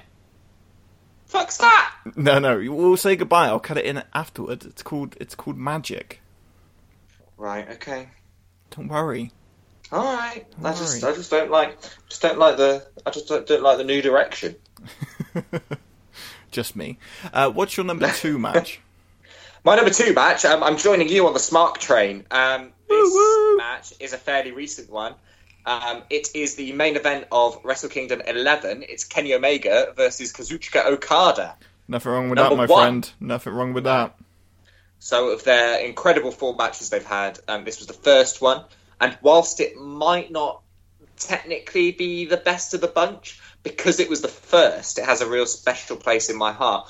And the whole Omega Okada series hasn't uh, has caught my attention and love in like in a way, like you were saying about how you got behind Naito and you haven't done that with a wrestler since you were a kid. That it was the same with the Omega Okada. I was just so excited every time they got in the ring together, and I was like, just know this is going to be amazing. But this first one, um, you know, I, we've been into New Japan for a couple of years at this point, but this is like when we all, all of us, all of us and our mates were properly into New Japan at the same time. Yeah. This was the first Wrestle Kingdom that happened when we were all on the hype train, and we were just so excited by the show and knew it was going to be great wrestling. And just the fact that the main event delivered and was at the time just, you know, well, still is one of the greatest matches I've ever seen in my life. Just, it was just perfect. It was just a perfect atmosphere. Again, the feeling I had watching it, I go back to as much as the replayability. And it was just amazing. And the spot always sticks in my head when Okada backdrops Omega out the ring through the table on the outside. Yes. And it's like, fuck me, just so. De- That's the sort of shit that you would take ages planning on the WE video games and fail a million times before you get it right. I never thought I'd see something like that happen in real life. It was just, it was insane. And it's just a stunning match. I genuinely believe that, um, obviously, Omega is a world class stunner, but Okada is quietly the best wrestler alive today. I think. I think he could just make anyone look amazing. And if you're as good as Omega, Okada's only going to lift you even higher, which is why this they've got so much amazing chemistry together. I just think Okada is this generation's Ric Flair of just you know making a broom look good. The guy is incredible. Yeah, you're 100 percent right, and I'm kind of. so, You sounded all emotional then. fine speech, fine speech. Um, there was uh, oh fuck, what's wrong with my voice? you haven't had another chili, have you? No, I'm good. I'm going to kick him. I'm going to kick him. So we we didn't get to watch this Wrestle Kingdom together, and it makes me kind of sad. We watched the the first one we watched together was the year afterwards with uh, Naito and Okada. Great match by itself. Yeah, the debut, the debut of Okada's long pants. which you were not happy about. But I Not feel like about. If we'd watched this Wrestle Kingdom together, it would have been up there with the Undertaker Shawn Michaels WrestleMania 25 of huddling Yeah. close to the TV and just being so in awe. Because watching it by myself, I was I was right there at the TV, just marking out like a little b boy. Um, Yeah, like a little bitch is what you wanted to say, isn't it? I did, but I've sworn a lot in this podcast. I'm going to tone it down for the rest of it. Um, but it, yeah, I, I'm sad that we didn't get to watch that one together because it was it, it changed wrestling. If you look back on it, it did change the the outlook of wrestling into where we're at now. So many people now they can bitch about WE and "Oh, I'm not not going to watch it again. I'm going to cancel my subscription, and it's fine. There's other stuff out there, and it's very apparent that there's other stuff out there and it changed that tide to oh I just watched New Japan, which is a douchey thing to say, and I hate people who say it, but it's an option. Absolutely, completely agree. And it's um, uh, do you remember our friend Aaron who actually went to this live? Yeah, he. Uh, Hate him. Hate that he did that. so we had a good. So he came back. He was in Japan, and not only did he he didn't go to Japan just to watch Wrestle Kingdom. By the way, he rocked up on the day to the ticket office and went, "You got any tickets available?" And they went, "Yeah." and he was on the floor.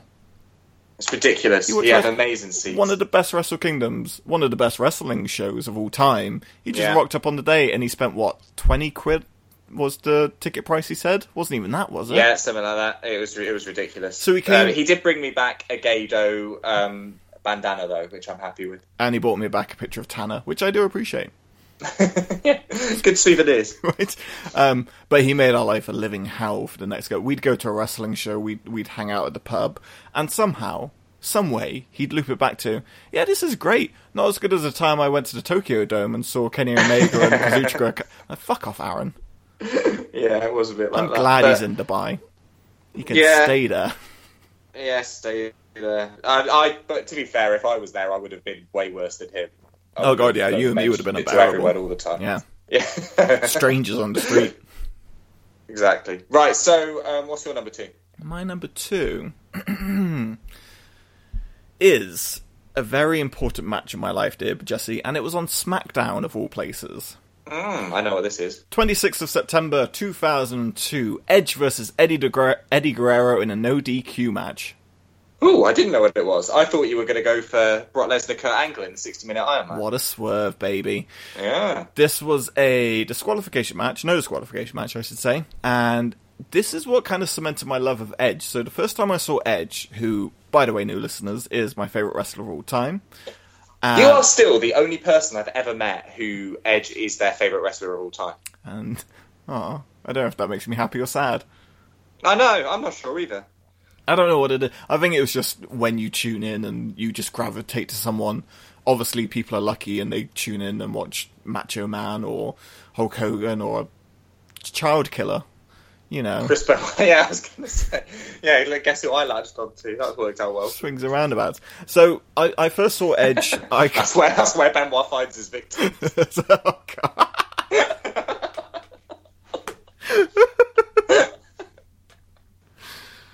Horrendous, Jesse. Horrendous. Sorry, sorry. So I first saw Edge. My my mum's cousin in America sent me over some tapes. Girls just starting to get into wrestling of um, WrestleMania 17, which is m- my first pay per view, as many people know. And then we got Sky, and you could watch Sky One on a Saturday. And I think I watched. So Eddie Guerrero and Edge had two matches, one Unforgiven, one at No Mercy, and then this was the blow off match. This was to end the feud. So this was like I kind of liked him up until this point, but this was when I was ready to go steady and give him my ring. This was this stage of our relationship, um, and it was just incredible. So the the match itself was a free match on SmackDown as a no DQ match, which could have main evented any pay per view, and was for no titles. It was just 17 minutes. Let's go mental, and everyone hated Eddie. Eddie was like the best heel he's been at this point where everyone was just like, boo, you suck. You know, a couple of racist chants thrown in there, but it was all in good fun. And obviously, obviously. And there's even spots where like Edge gets out a ladder and Eddie ducks, and the ref takes a bump. Um, referee Mike Sparks takes a ladder to the face. That's not necessary. Fair play, always necessary, not, Max. Not in a no DQ match. Uh, Eddie does a helo when Edge is sandwiched between two ladders, and then halfway oh, yeah, through the match, one. the crowd start getting back into Eddie, um, oh, quick thing about the start of the match: there is a woman being murdered in the crowd. Go back and listen to the match. There is a woman screaming in pure terror for a good thirty seconds. Nobody pays attention to it at all. Well, there's there's some world class wrestling happening. We don't care about rape or murder. no one cared. Anyway, halfway through the match, the crowd start getting really into Eddie and start like Eddie, Eddie. Whereas five minutes ago, it's like Eddie, you suck. I hate you. I want you to die but they love him because he does like a sunset flip. Why are they all Mexican? I don't know. It's it was in San Diego. It was in San Diego.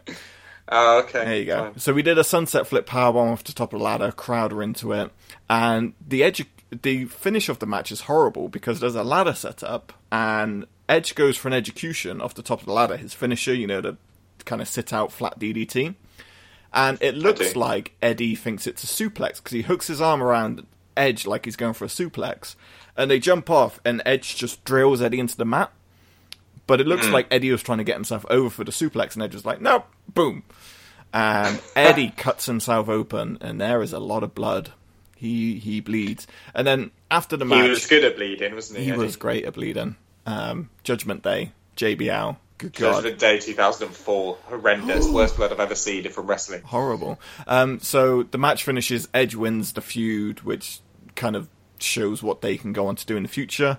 Um, and the fact of how much of a heel Eddie was at the beginning, he stands up and everyone gives him a standing ovation. It is one of the best matches. It's what I say is one of the reasons why I continued watching wrestling from 2002, and one of the reasons I ended up loving it. I had it on VHS, and I would just share it to everyone. I would just give it to everyone. I'd be like, "Watch this match, watch this match, watch this match," and then Rob King stole it and never gave it back. What a bastard! He's um, he's back. He's not living in China anymore. He's back and living in Stroud. Guess who I'm so making a visit hunt to? him down and seek your revenge. Where's my tape? Yeah, yeah. But it, yeah, it back is, in the country. Uh, WE kindly last year uploaded it in its entirety onto YouTube. So if you type Eddie Guerrero Edge SmackDown No DQ match, it'll come up, and you will see why it's the second best match I've ever seen in my life. Very nice. That's interesting that Eddie Guerrero really shone in this match, um, as he did in the Eddie Dean match for me. Yet I went for Dean and you went for Edge as like favourites. That's weird, isn't it? It is a bit weird. It is a bit weird. Right, um, another award to give out. This is our one on favourite episode on wrestlers and managers. Mm. A lot of good ones in here. This is the one that's actually got Vince McMahon in it, but uh, people didn't vote for it. Bitches. It, I love everyone. If you haven't heard it, go back and listen to our episode on top five Vince McMahon moments. I love. I, I, I had so much fun doing that show. It was brilliant. And a lot of people say it's their favourite and talk to us about it, but well, they're obviously not on Twitter. Fucking liars, aren't they? Yeah. So, um, can you think of any favourite ma- episodes on wrestlers and managers? We've done a couple of top five on certain ones, and we've done. Uh, Benoit was like I loved the Benoit one. That was fun because I was actually um, slightly drunk when we did that episode because I'd been at the pub watching a um, World Cup England game um, just before we started recording, so I was rather merry. and um, and combined with doing my favourite wrestler of all time his top five matches, but it's obviously a sensitive subject as well, so I figured by getting drunk I can tiptoe around sensitivity. As you just did um, with the playground joke. I actually had to put, if you've read the notes, because all, all our episodes have got a description by them, if you scroll down on like iTunes and stuff, you'll be, you'll see like really whimsical. This week, Max and Jesse talk about this, and like, yeah, they put out a Twitter vote. This one just starts with disclaimer: Max and Jesse do not condone the actions or support Christopher Michael Benoit. Amazing. It's worth it's worth noting. It is. But he, um, yeah, but it's um, it was just a great show. I enjoyed that one. Um, Shawn Michaels is one of my favorite wrestlers of all time. I enjoyed that one as well. Um, but yeah, uh, so they're, they're they're the ones that stick out in my mind. So the three that won, the main one that won, was top five mid card wrestlers. Ah, that's interesting. And this is the one that uh, Primo from the Primo Colon, whatever they're called, he he liked our tweet on this match. He did, and he didn't he comment with a sort of round of applause. Yeah, emoji? he did. So this was our uh, Which, uh, official WE one that got listened to. That's nice. Yeah, so yeah, there's some of the boys in the back uh, listening to old um, Max and Uncle Jesse. And we didn't mention Primo once. No, once. no, we didn't. Not but, once. No, but we probably mentioned his mates or something. Yeah, yeah, something like that. Uh, the second match, which I think is quite sweet, people voted top five favorite wrestlers of all time, which was our very first episode. Ah, that's, That's- nice. They're obviously just doing that. Like they they can't listen to it Why not? because it's horrendous. Well, clearly they they've. It's not bad. It I feel the No Mercy one's worse, but Oh, really? the favorite wrestler. I will go back. I will do it this week um, on the bus on my way to work. I will listen to our first ever episode and let you know what I think a year on. Yeah, excellent. And the third one, this is what Steve was aiming for. Uh, the third one is top five Canadian versus British wrestlers, which is when we had Steve on as a guest. He did a top five Canadian wrestlers. Me and Jesse came up with a top five British wrestlers, and I I do Oh, like yeah. that episode. That was a fun show. That was back when um, that was just as we were starting to get to know Steve a bit better, wasn't it? So we were sort of friendly, but um, we couldn't bully him like we do today. Yeah, now now it's just pure. Because it's always a thing. It's like, does he understand the British humour of like when we bully you, it means we love you dearly? I think he, I think he's grafted. He's cool. That's good. That's good. So those were I fucking, I fucking hope he has. Otherwise, he hates me. So uh, yeah, those were our listeners' favorite episodes, top five mid card wrestlers. Go and check that out if you've not heard it before. Now well, how lovely! we fucking nailed this on time. I wasn't going to swear anymore. Damn it, God damn it, you prick! shit ass. Um, we're at an hour and a half. We've kind of nailed this, right? How's the drill? That's worrying sound. What's the idea with the drill? Ah, no, I'll leave that alone. I'll leave that alone. That's for Bad later. things could happen. Uh, Been putting up pickies in my new house. and you assembled. Be- so Jesse realised, um, which is a really worrying statistic. You moved out of, you moved out when you were like eighteen, and Uh-huh. you're twenty eight now, twenty almost twenty nine. And he messaged me. Shut up, 28. He messaged me going, This is the first time I've had to put the bed together by myself. Normally, you're doing it. You have put up my bed for me every time I moved. I think just because you've always been there. You've just always been here whenever I move and ready to put the bed up for me, which is nice. Um, but yeah, but I did it all on my Todd. Um, but I don't think it can withstand another. Um, it's next time it gets put down, it's being put down forever because down. Uh, there's some cracks started to appear in it from um, the way I drilled it in this time round. I knew I should have come up. Just for the bed. Yeah. Spend all that money on a train ticket. Oh, fuck, do your bed. I could probably get it up quick. Anyway, um, we're now oh, on to our favourite match of all time. We we've nailed it on time, I think, with everything we fit in this episode. All we've got left to do is our episode of everyone's favourite wrestler, and we're home free. Oh, Happy days. oh wait, no, we're not. No, we're not. I tell a lie. Maybe we're getting pro. No. Oh, what? What else? we, we got? got? the Got Till Five Milky Way picks. We had to include them in this episode. Oh god, it's going to take forever. We'll only do a couple. Fuck them. Okay. Thanks for voting. no, we love you all dearly, and we'll read many of them, I'm sure. Um, What's your number one favorite? This is important, Jesse. What's your favorite match of all time? I think anyone who's ever listened to this show knows exactly what my favourite match of all time is, and um, everyone knows damn well it is Kurt Angle versus Chris Benoit from the Royal Rumble 2003. Ah, this match, I know I've talked about it so many times, so I won't um, I won't bore everyone again. But um, I I didn't know wrestling could be that good until I saw this match. It just caught my imagination, the drama of it the athleticism, the technical ability, just everything about the match. Just um, it's Shakespearean almost, or like I don't know how to describe it. It just watching it as an art form. Right when you take wrestling as an art form, and you watch this match, for me, it's like this has got everything I've ever wanted from entertainment. There's just nothing more I want. I'm invested. I'm entertained. I care about the characters. I understand that it's important. It's not. I mean, when you break it down, it's just two men pretending to fight.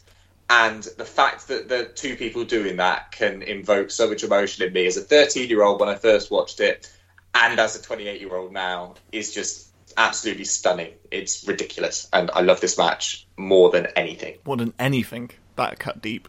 More, more than, uh, yeah, well, more than anything wrestling wise, okay. I meant. But I think I'd. Um, with the exception of this drill I see before me.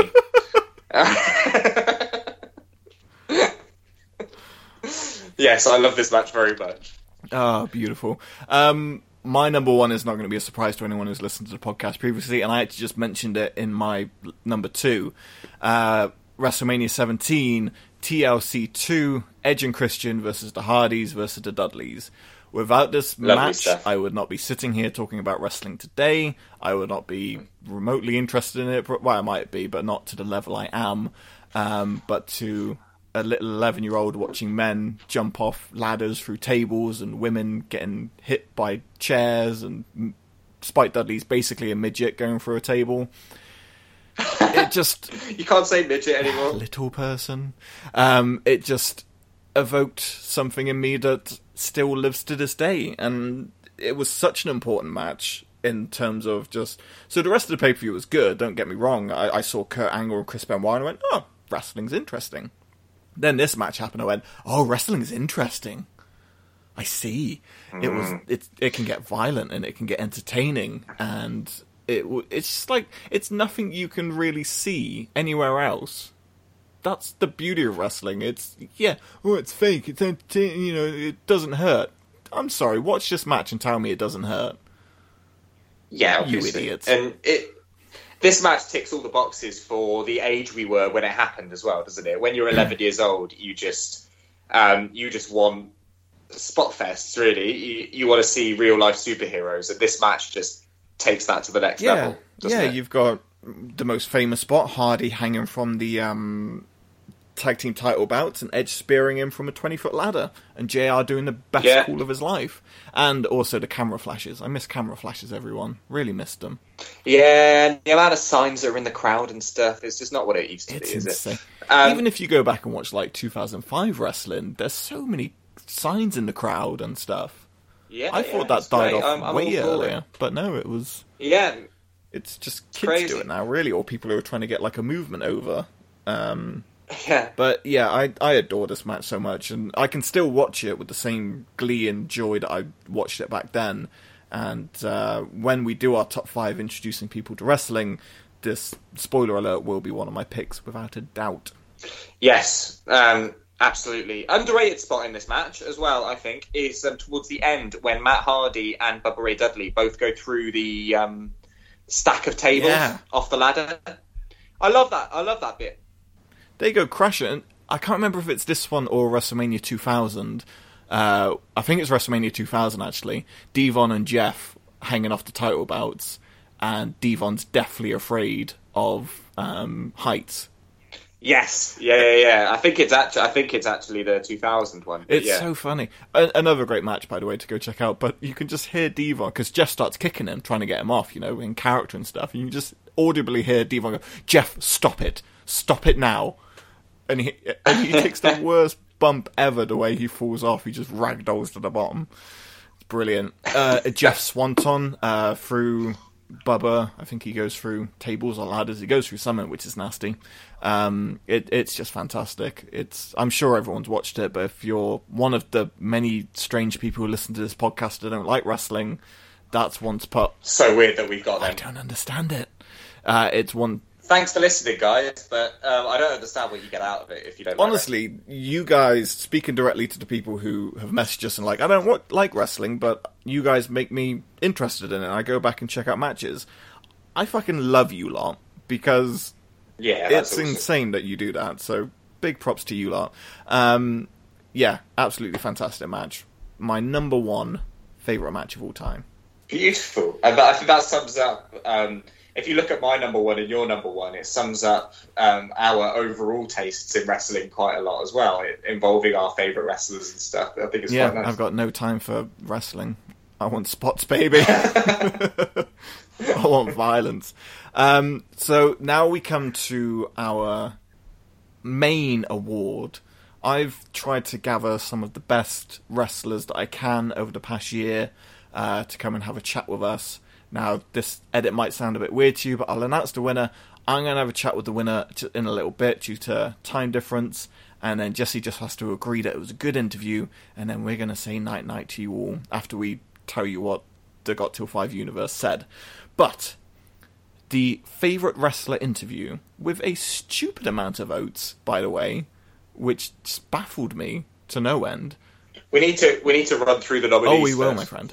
So our nominees were our very first interview was with a gentleman named Benjamin Banks, an American wrestler who reached out to us um, and was our first interview. Who he was? He was our first interview, and I believe the week after um, we interviewed him, he was in a tag team match where his partner was Mr. Ass himself, Billy was the Gunn, Ass Man, which is amazing. Yeah, uh, which um, obviously the Ass Man is um, something of a prophet when it comes to our podcast. So I like that. Um, I want him on he's just someone I need on on this pod. And I know Mr. I know Ass. he does podcast interviews, so I'm on it, my friend. We'll get Mr. Ass. We'll get Mr. Ass. Second interview we did was I did was with uh, Gabriel Kidd, who you can now see on World of Sport ITV. Yes, very talented. Very talented. Um, and I saw him the other week. He's gotten hench. You know, he's been hitting that gym hard and uh, I can only see bright things. When the world of sport eventually folds very soon, he will be uh, in NXT UK without a doubt. Without a doubt. Uh, third interview was, I think this was third interview. Yes, uh, the lovely, one of my favourite interviews I've done, and just a lovely person, Kris Wolf. Yeah, I enjoyed that interview, listening to it. Um, yeah, she seems. I've awesome. just never met someone so open and friendly. Just she was absolutely fantastic, and I hope we can have her on again when you and me can both talk to her. But she she still she retweeted everything that we did, which not a lot of wrestlers do. Not pointing fingers here, um, but she she retweeted everything we did, and she was even like when we announced the poll and stuff, she was like liking it and liking responses. So she's really good to her fans. Um, second, no, third one, fourth one I can't count anymore. 12 to 45 was with Chris Ridgeway. And Chris Ridgeway was a great sport as well. Um, he's not the warmest of people in the world, but he is a nice person. and he just had a match with Ligero, and his tongue was all split open. He, he messed up his tooth from taking a kick from Ligero, and I messaged him before, and I said to him after, like, you know, your mouth is disgusting right now. We don't have to do the interview, and he just goes, "No, I'll be fine. Just give me time to spit." And I went, "All right." so all the time to Fair play. all the time for Chris Ridgeway. He's he's lovely. And um, our final one was with Chuck Mambo and TK Cooper, who came on and talked about uh, their YouTube series Escaping the Mid Card, and that's one you and me did together. And I loved that interview. It was a lot of fun. It was a good chat, wasn't it? It was, It was just was really natural. fun. I we didn't actually talk Yeah. about We are. yeah, natural. we didn't talk about that much wrestling. We just dicked about with them, and they were just very easy to get on with. And we went and saw. They, they were very impressed by my solitary. They were, and the fact that you had a girlfriend. two very um, two things that I excel at. having a girlfriend and playing solitaire. Pretty much. I've got the audio from that where uh, Three card bitch. three card bitch. I'm just gonna see if I've got the uh, the audio. I do. Let's play this. I mean, it was kind of a big deal, but I did actually complete a game of solitaire in under four minutes at work today on my computer. So I think I deserve some credit as well. Yeah, that's fucking cool. Yeah, thanks, man. Not the same pop, really, Jesse. Not a comparative. Were you turning one card or three cards? I was turning three cards, yo. Oh, oh, oh, oh respect that, yeah. I don't fuck about. and he's got a girlfriend. Like, And I've got a girlfriend. There you go.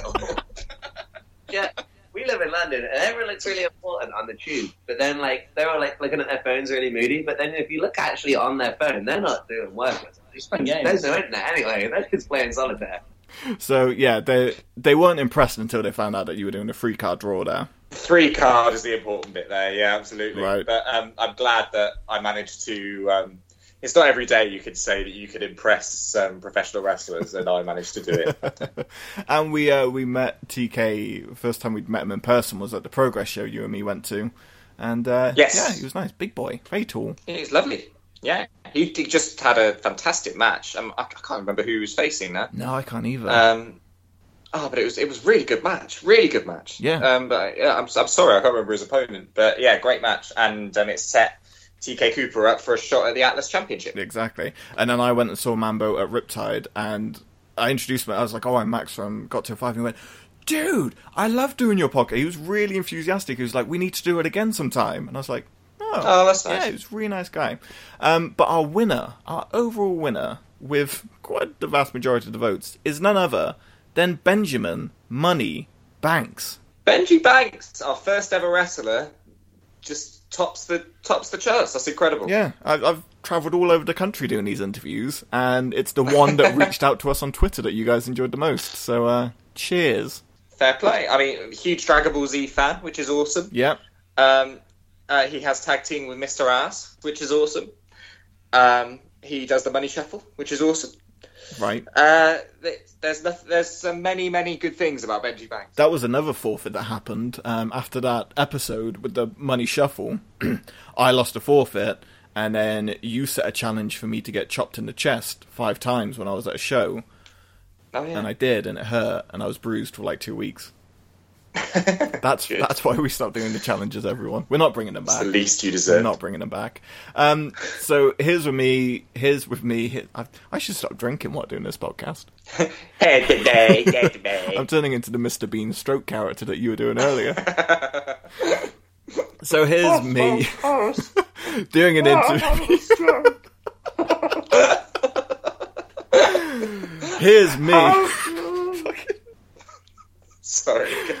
Here's me with Benjamin Money Banks, giving him his award and catching up with all things money. Mr. Banks, always a pleasure. How are you, my friend? Yo, yo, yo, what's good, man? I'm doing well. I uh, just got home. I'm chilling right now, and I'm about to head to the gym in a little bit.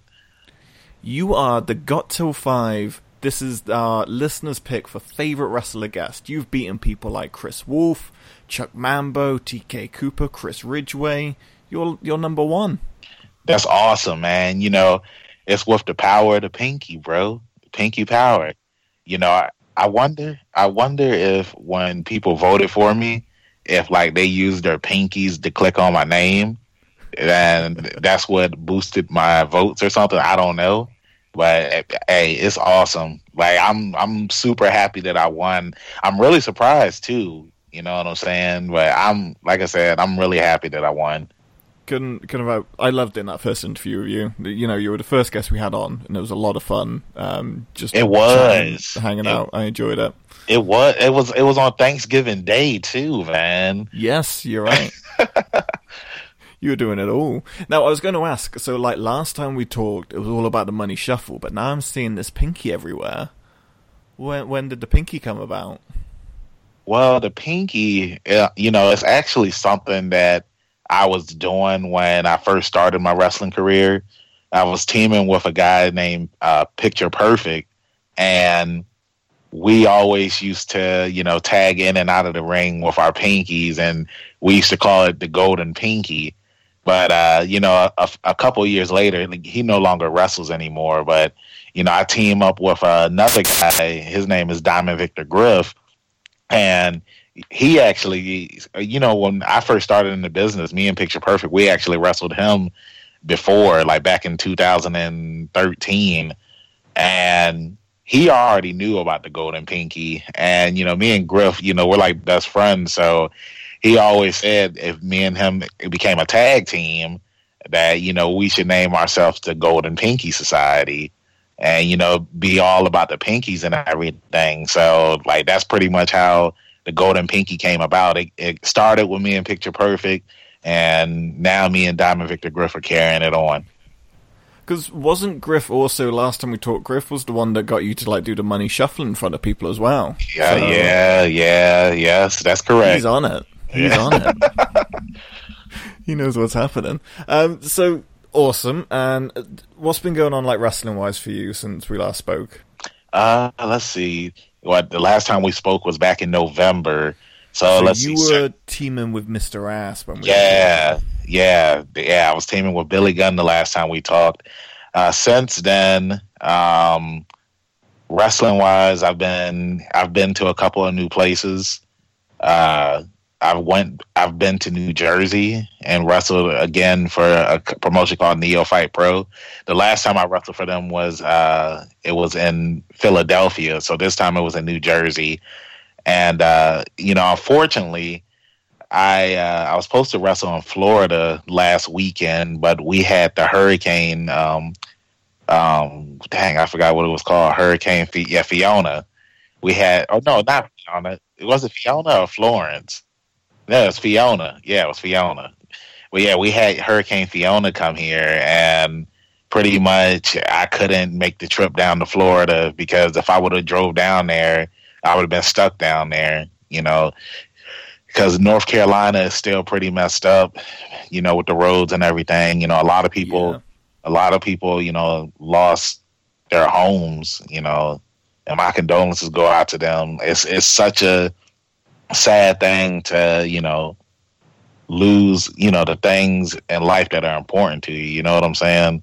So you know, especially when it comes to like natural disaster. Because I was worried about that when I was messaging you because I, I knew it was kind of going up. I didn't know if it'd reach as far as as you, but I was just like wondering if you were going to be all right and stuff.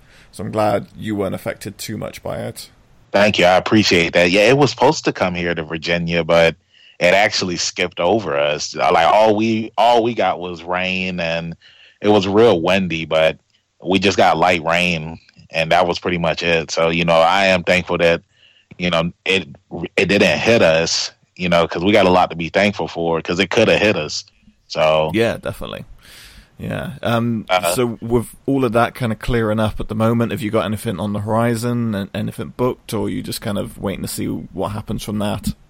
Well, this Saturday at a promotion called Next Evolution Wrestling, me and Diamond Victor Griff are going to be competing for the tag titles that they have there against uh, two of our former tag team partners, um, the Demented Bradley, who was my tag team partner, and Sam Bass, who was Griff's tag team partner at that promotion.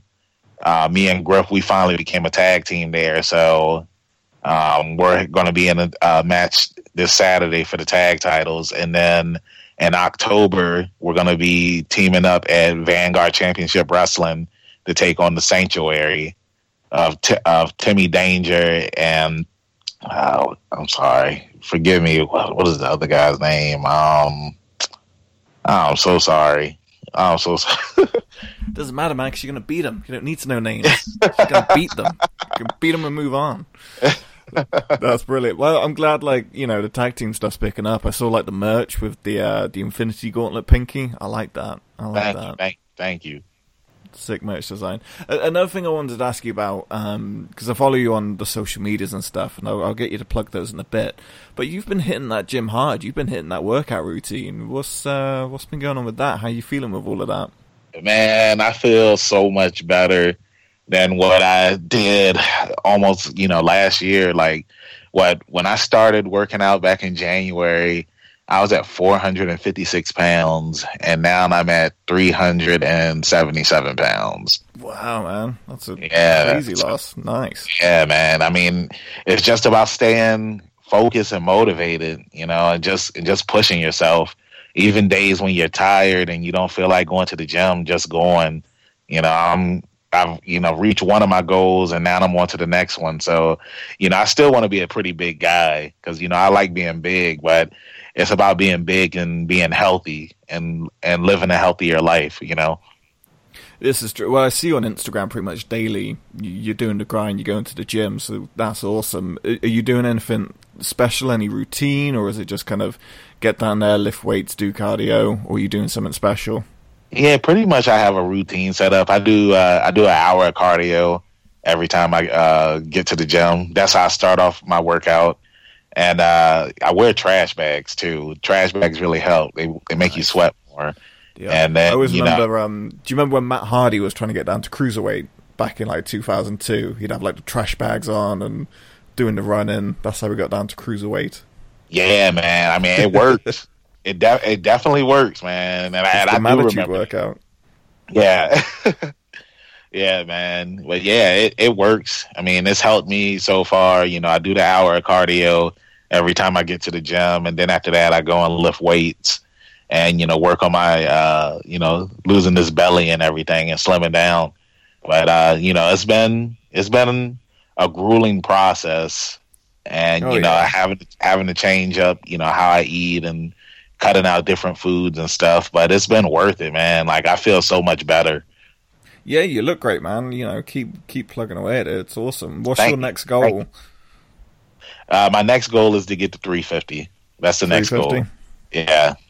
The first goal is to get to 400, and now it's to get to 350. So, no, no problem. Ho- hopefully, hopefully, I can do it before uh, before Thanksgiving, though. You know what I'm saying? Because it's like when Thanksgiving come, you know, everything gets thrown on the table, everything's going down, and all that like, temptation.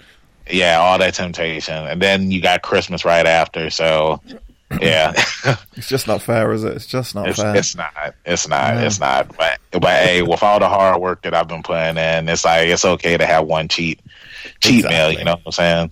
You deserved it. You earned it. Exactly. Um, so this theme that we've been doing uh, throughout this episode is uh, our top five favorite matches of all time. So if I was to say, to, I, I won't make you pick five, but if I had to say, what are your favorite matches in wrestling? What, what kind of pops into your head? Mm, you know, I, I got a couple. Uh, one would definitely have to be Hulk Hogan versus Macho Man at WrestleMania five because Hulk Hogan cheated and That's Macho Man should have never Macho Man should have never lost the title because Hulk Hogan had lust in his eyes, um, as he always does. The next one would have to be The Rock versus Stone Cold at WrestleMania 17 because mm-hmm. Stone Cold cheated and uh, he had to get Vince McMahon to help him, and The Rock should have won that match. Uh, yep then the follow up match at WrestleMania 19 was really really good when you had Hollywood Rock, and yes. you know the Rock finally got that one over Stone Cold. I really enjoyed that. Um, Shawn Michaels versus Kurt Angle at WrestleMania 21. Dang, that's crazy. It's like I didn't I didn't listed four matches that all took place at WrestleMania, but yeah. um, yeah, that's, well, that one's just a clinic in terms of wrestling, isn't it? I always go on about that match. Yeah, that one. Uh, and then my last match will probably have to be Shawn Michaels versus Shelton Benjamin on Monday Night Raw. Ah, the super kick. Yeah, the super kick. Yeah, that was a really good match. Yeah. But like everyone remembers the super kick, but the actual match itself is fantastic. You know, Yeah, Shelton Benjamin really good all match. over it. Yeah, yeah, man. That Well, yeah, when they kind of saw him as the future, didn't they? They were like, okay, Yeah. he was really getting wins on Raw, and then Yeah, the they Your were Mama stuff him. happened, and down it went. Yeah, unfortunately. but hey, he's back. He's back now, and you know I've always been a Shelton Benjamin fan, and I and I see him winning the WWE title one day. Oh, I have faith in if him. only that would be wonderful. I'd like that. Um, just- wow, you just knocked a top five right out of the park. You you do a better job than we do. I could have I could have kept on going, man. But it's difficult. Right? So I wrote my five down, and I've got fifteen others written behind it that easily could have been put in there. Yeah, like I mean, because I, you know, of course you have your matches with um, Eddie Guerrero, some with John Cena, um, you know, some with Booker T. You know, so I, you know, it's it's a couple, man. You know, some more Stone Cold matches, some more Rock matches. So the list goes on, but you know, those were the five that just came to me right then and there. Yeah, that's how it should be. Um, awesome. Tell everyone where um, where they can find you if they want to check you out and also get some of that sweet pinky merch. You can find me on Twitter at Benji underscore Banks. You can find me on Instagram at King Benji underscore Banks. And you can find me on Facebook at Benjamin Banks. And I got multiple pages on Facebook. So if you can, you can either follow me or you can send me a friend request on Facebook and I'll accept it. Excellent. And we will be no doubt because I, I want to have more chats with you about Dragon Ball and anime and Marvel and all that kind of stuff. So we really want to uh-huh. have you in our second year to do like a proper top five episode with us. Yes, yes, no doubt, and I, I'll definitely be down for that. And uh, before I leave, it was just announced that Dragon Ball Super the movie is going to be playing in theaters, dubbed January sixteenth, my birthday month. So that's There a win. go. That's your gift And- right there. I, you know, I, I've started watching a new anime called My Hero Academia, which is phenomenal, and Ah, I'm glad you said that because that's been on my list for a while now. And it is so great. It is awesome. Like I haven't loved the anime this much since Dragon Ball Z, and they have a movie actually coming out um, next Tuesday here in the states called My Hero Academia: Two Heroes. So I'm pumped for that movie. So I can't wait to see that. Sweet. I'm going to get on My Hero Academia, and next time you're on, we'll have a chat about it, and we'll nail it. Nice, nice. well, congratulations again, Benji. You are our listeners' pick for top favorite wrestler guest. So, uh, just want to thank you for first of all coming on in the first place and joining me for a chat today. Yeah, you're welcome, man. Thanks for having me on, man. Anytime, man. Uh, so that's Benji. He'll be back soon. Make sure you go follow him everywhere and uh, get on that sweet, sweet pinky merch. All right. See you later, man. All right, man. Peace. That was a good interview, wasn't it, Jesse? I'm sure it was good. Well done, you. Fucking fantastic. Okay, let's. uh So we've done all the awards now. Well done to everyone. Thank you to everyone that voted. It really did mean a lot. Over 300 responses. That's pretty ridiculous for people just to kind of like get involved in our little poll. You know, I appreciate that quite a bit. It's uh, yeah, that is good, isn't it? Well done, everyone. Well done, everyone. Um, so we asked the the Got Till Five Milky Way universe, um, which a name originally Jesse hated, but he's grown to love now. I do. I like. I like that it's the uh, Milky Way universe. Okay. Yes. So our the the most popular opinion was someone having a bit of a joke, Jesse. They're having a bit of joke at our expense. They thought they'd poke a bit of fun. Why are they? Do- why are they doing it? Ah. What is the point of these people? Ah. We go to all this work. And they make a little joke. They think they're funny. They're funnier than me, think again. So this jokester, the tall one, 93, not even old enough to vote. Maybe you are. I don't know. I can't count. John Cena. It definitely old enough to vote? We're pretty old, guys. John Cena versus Kevin Federline. Edge versus Kung Fu Naki on SmackDown. The Great Khali versus Jeff Hardy. Over the Top Rope Divas Battle Royale at WrestleMania 25. And Donald Trump versus Rosie O'Donnell. Good one. yeah, well, very funny. Yeah, um, that Divas Battle Royale is actually brilliant. It is, actually. Um, it, you know, like empowering women in that, and it's won by a bloke. Santina Marella wins Just it. like the money, first And, Money in um, the Bank. Yes. Uh, yeah, yeah, yeah. Um, and what else? And oh, and um, Gail Kim, who is obviously a fantastic women's wrestler, um, eliminates herself in that match. If you watch closely, That was her She's protest, wasn't it? over top. She just, yeah, she just jumps over and leaves. She's like, no, no, no, I'm not having this shit. I'm done. Don't blame her. But now on to the. And Trish, Trish Stratus turned it down as well, which is correct. So she should. The correct move. Well so done, she Trish. should. Yeah. Now onto the serious ones. We had some great responses from you guys. Um, the first one from A Morning of Sleep. Uh, Triple H versus Cactus Jack, Royal Rumble 2000. Very good point. Great match. Taker versus HBK, WrestleMania 25. Yes. Thank you on my list. Mankind versus The Rock, The Raw on 99. Um, Uh, a good finish, but um, I wouldn't put it in top five matches. no, no, no. Mike Awesome versus uh, Masato Tana- Tana- Tanaka. Ugh. Oh, ECW One Night Stand. He says pick one. He's going any of their matches. Okay, well, they had one at ECW One Night Stand 2005, and it's amazing. It's a really, really good match. And uh, Mike Awesome was um, huge, like really fat at the time, but still doing these incredible spots. It's a, an amazing Man. match. Mike Awesome is missed. Man had a gift. Uh, from Gal Striker 19, that's an unfortunate name. Oh dear. Uh, Steamboat Macho Man, WrestleMania 3. Okay, uh, yeah, uh, off the time, I suppose. Yeah, I've tried to rewatch it and I can't get on with it as well. Omega Okada 4. Now, what would Four, 4? That was the last one. Ome- Omega's victory. Yes. Yeah, when Omega wins the IWGP. That's title. my favourite Omega Okada match. It was a great match. Yeah, Yep. yeah, I can, I can, I totally get that. Again, take a HBK WrestleMania 25, Hart Austin WrestleMania Obviously. 13, and Cena Punk Yeah. Money in the Bank 2011. Thank you, Jesus. Um, Bale Emma says Christian versus Jericho at WrestleMania 20. That's an interesting one to put in there. Oh, that's interesting. That was um, when Trish Stratus turned heel and um, got with Christian. Yeah, Do you remember? Yeah, and she slapped the That, shit. that was good. Yeah, it was interesting because Trish um, was such an endearing baby face, wasn't she? And she just turned into the, an incredible heel. I think she did an amazing job. I love heel. Yeah, she was fantastic. Um, in honor of Steve, three top Canadians, dairy. And then we have Asuka versus Nikki Cross in a last woman standing match. Interesting. Okay. Cody versus Kota at Wrestle Kingdom 12. Good match. That was good. That Cross Rhodes off the ring apron was awesome. Yep. Marty versus Will at Sakura Genesis. Their best match they've ever had, where Will nearly breaks his neck. Oh God, yeah, yeah, yeah, yeah. Uh, oh, this is a fantastic match. Men's Raw versus SmackDown at Survivor Series 2016.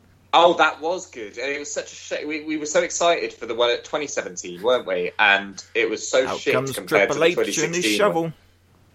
Yeah, exactly. And um, but the um, yeah, the 2016 one was awesome. Really, really well put together match. Another example of something long that I enjoyed, which um, doesn't happen much. Yes, definitely. Um, let me just skip through a couple of these. What's another good one? Uh, FFB and Money, Austin Hart WrestleMania 13. Again, really fantastic match. Quite violent, as they do. And double turn. You don't see many double turns, or successful double turns.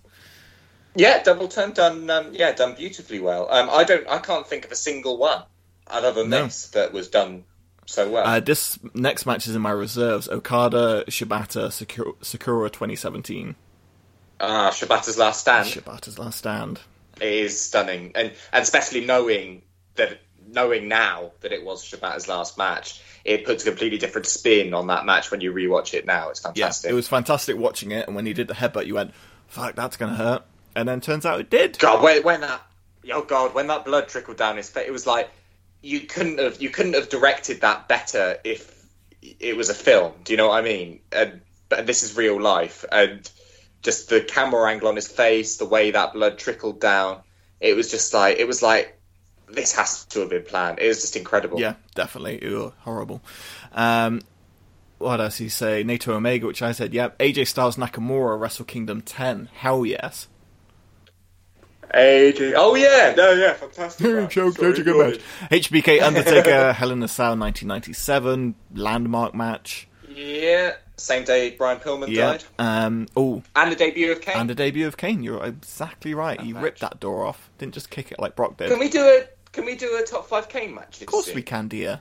Thanks. I've recently, um, I've recently had a whole new level of respect for Kane because I'd forgotten how much I loved him when I was little, and I really did. Like before, I appreciated wrestling for wrestling and just liked the colourful characters. Kane always really appealed to me. I'm typing it into the list of ones we have to do as Thank we you. speak. And now he's a mayor, so it'll be nice to honour It's him. true. Uh, this guy has mentioned some very good ones in here. Um, Kenny Okada Wrestle Kingdom 11, which we've spoken about. Uh, a match Yeah. that not a lot of people might be familiar with. Sexy Star, before she was a bitch, versus Mariposa. It was a no mass uh, Lucha Underground match, and it for a women's match, it was way ahead of its time. Super violent, very good match that I recommend people check out. Um, Cool. Never seen that. in my reserves, so before I did Kenny Omega versus Naito, this was the one that was in there, and I, yeah, I was like, do I keep it? Bayley versus Sasha, Takeover Brooklyn. Uh, well, yeah, it's it's obviously it's a stunning match, um, and has spearheaded. You know that so many um, talented women now have them to thank. Yes. But um, uh, yeah, but yeah, stun- stunning match. Um, didn't make my top five because of um, the lack of nostalgia, I suppose. It's true. but um, but it is an amazing will- match. Uh, Jeff Hardy versus Undertaker, the ladder match on Raw. J- oh God, make yourself famous, Yeah, dude. That one of a very famous call by JR there. And another ladder match, the inaugural North American Championship from Takeover New Orleans. the oh yeah, um, the the ladder match, which um, uh, Shawn Michaels produced. He was the agent of that match, Yes. Which is um, which is very evident in how good it is. Exactly. Um, I'm not going to read out everyone else's top fives. I'm just going to pick matches from yours that we haven't mentioned, which are very good. Uh, famous currency: The Rock versus Hulk Hogan, WrestleMania 18, of course.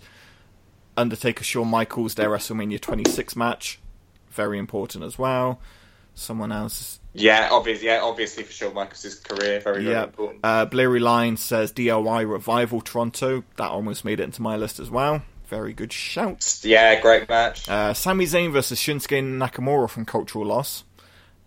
Which, Very good. Um, it's obviously a stunning match. Uh, Shinsuke Nakamura couldn't have had a better debut no, could he? um, um, in WWE with his that. best match he's ever had in WWE. I would agree. Hands down. Uh, one I'm surprised didn't make your list that Cultural Loss says is Eddie Guerrero versus Brock Lesnar. No way Yes. out. Um, it's yeah, it is a fantastic match. Um, if Goldberg hadn't interfered in the match, it would probably be one of my favourite matches of all time. Yes. Yeah, that's fair. The Gold, the Goldberg bit, um, d- uh, drops a good couple of stars for me. You know what a lot of people are mentioning? Almas versus Gargano, the five star match they had at um, uh, Takeover. Oh a yeah, lot of people are talking about that match in, in these comments. Great match of all time, though. Like, I don't know if it gets into that conversation. Yeah, but they love it. I, I need to introduce you to this guy, uh, Hunter X Pentagon, who loves Ishii. Apparently, he mentions Ishii versus Shibata, Kenny Omega versus Ishii, Ishii versus Ibushi, Ishii versus Walter. no, his top one: Golden Lovers versus Ishii and Ospreay. His top five favorite matches are Ishii. Uh, Ishii matches, amazing. I like this guy. a big fan of Ishii. He was in my um, top five um, favorite mid card wrestlers. Yes, he was. Um, yeah, yeah, big fan of um, big fan of Ishii. I think I've said before he reminds me of Benoit a bit in how he can simultaneously be a really credible threat, but also a sympathetic underdog. I think it's very difficult to put that across, and um, Benoit was very good at it, and I think Ishii, Ishii as does well. it very well. Uh, there was an argument under that comment. Um, everyone talking about Walter and Ishii, which if no one's checked out, it's uh, Rev Pro August of this year. Yeah, it was last month. Walter versus Ishii is just they just chop the shit out of each other. Oh, I bet. Um, I can imagine. Oh, my friend. And I saw. I watched. I'm sorry. Um, I watched Walter versus Flash Morgan Webster at an Attack show in Cheltenham, and um, I've never seen a chest like Flash Morgan Webster's chest after that match.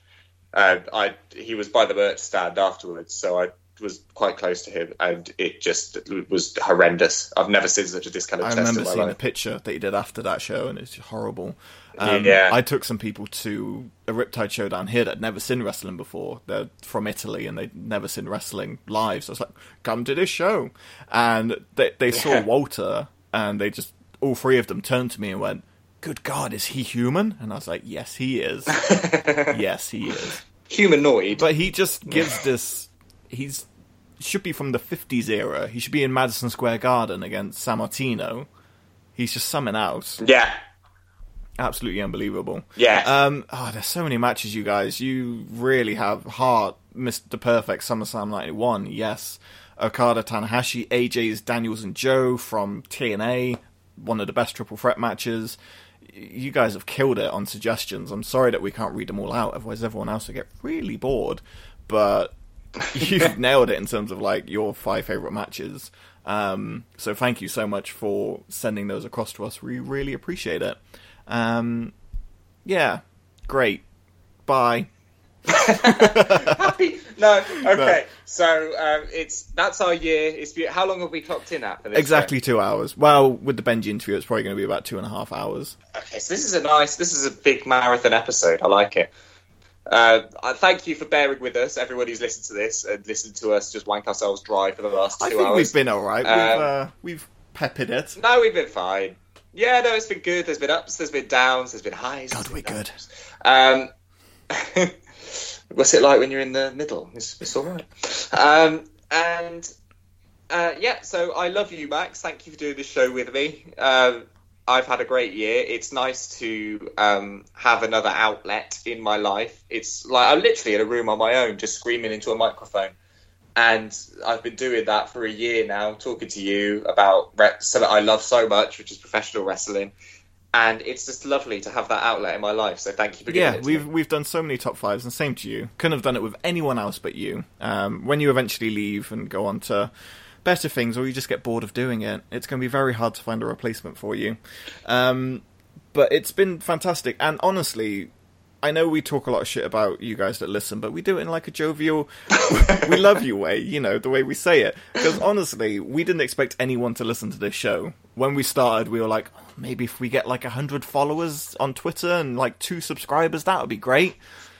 The level were I just wanted to do it. I just wanted to do it because I I find our conversations funny. So I thought, oh well, it would just be nice to have them documented, you know, so I can listen to them yeah, in the future. but But the, yeah, the fact that people have actually started the, listening, the level is we're amazing. at, and when I go back on episodes and I see how many people listen to an episode, I go, holy shit, people are actually taking an hour and a half, two hours out, out of their day to listen to us talk. And it's a lot of people that tune in, and it just baffles me.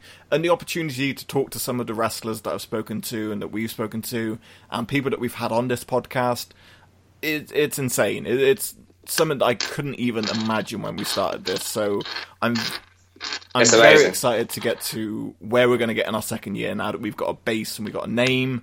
Um, yeah, we'll see what happens. Hopefully, we'll be here for a second year anniversary, and hopefully, you will too. Onwards and Onwards upwards. and inwards. Who knows where we'll end up? Right. So uh, again, thank you for everyone tuning in. Please share this around. Rate us on iTunes. It's very important. Follow us on Spotify if you're an Android user. And write Summit. And. Yeah, we like we like reading your your messages are quite funny, and uh, yeah, again, all I can say is thank you, and we hope you join us for the next episode that we do, and we hope you continue to join us. And if you've got anything you want to see, reach out to us at Got Till Five everywhere, and we'll be happy to incorporate it. So from me, thank you, we love you, and keep joining us on this journey. And from Jesse, he says. I say I love you too. You're all the best. Um, kisses. Bye. Thank you for voting. Thank you everyone who guessed it, and we will see you in two weeks' time for the proper kickoff of year two. Later days. Yeah, you're the best. You have until the count of five. I happen to love the number five. It's a beautiful number, a glorious number. You got to the count of five.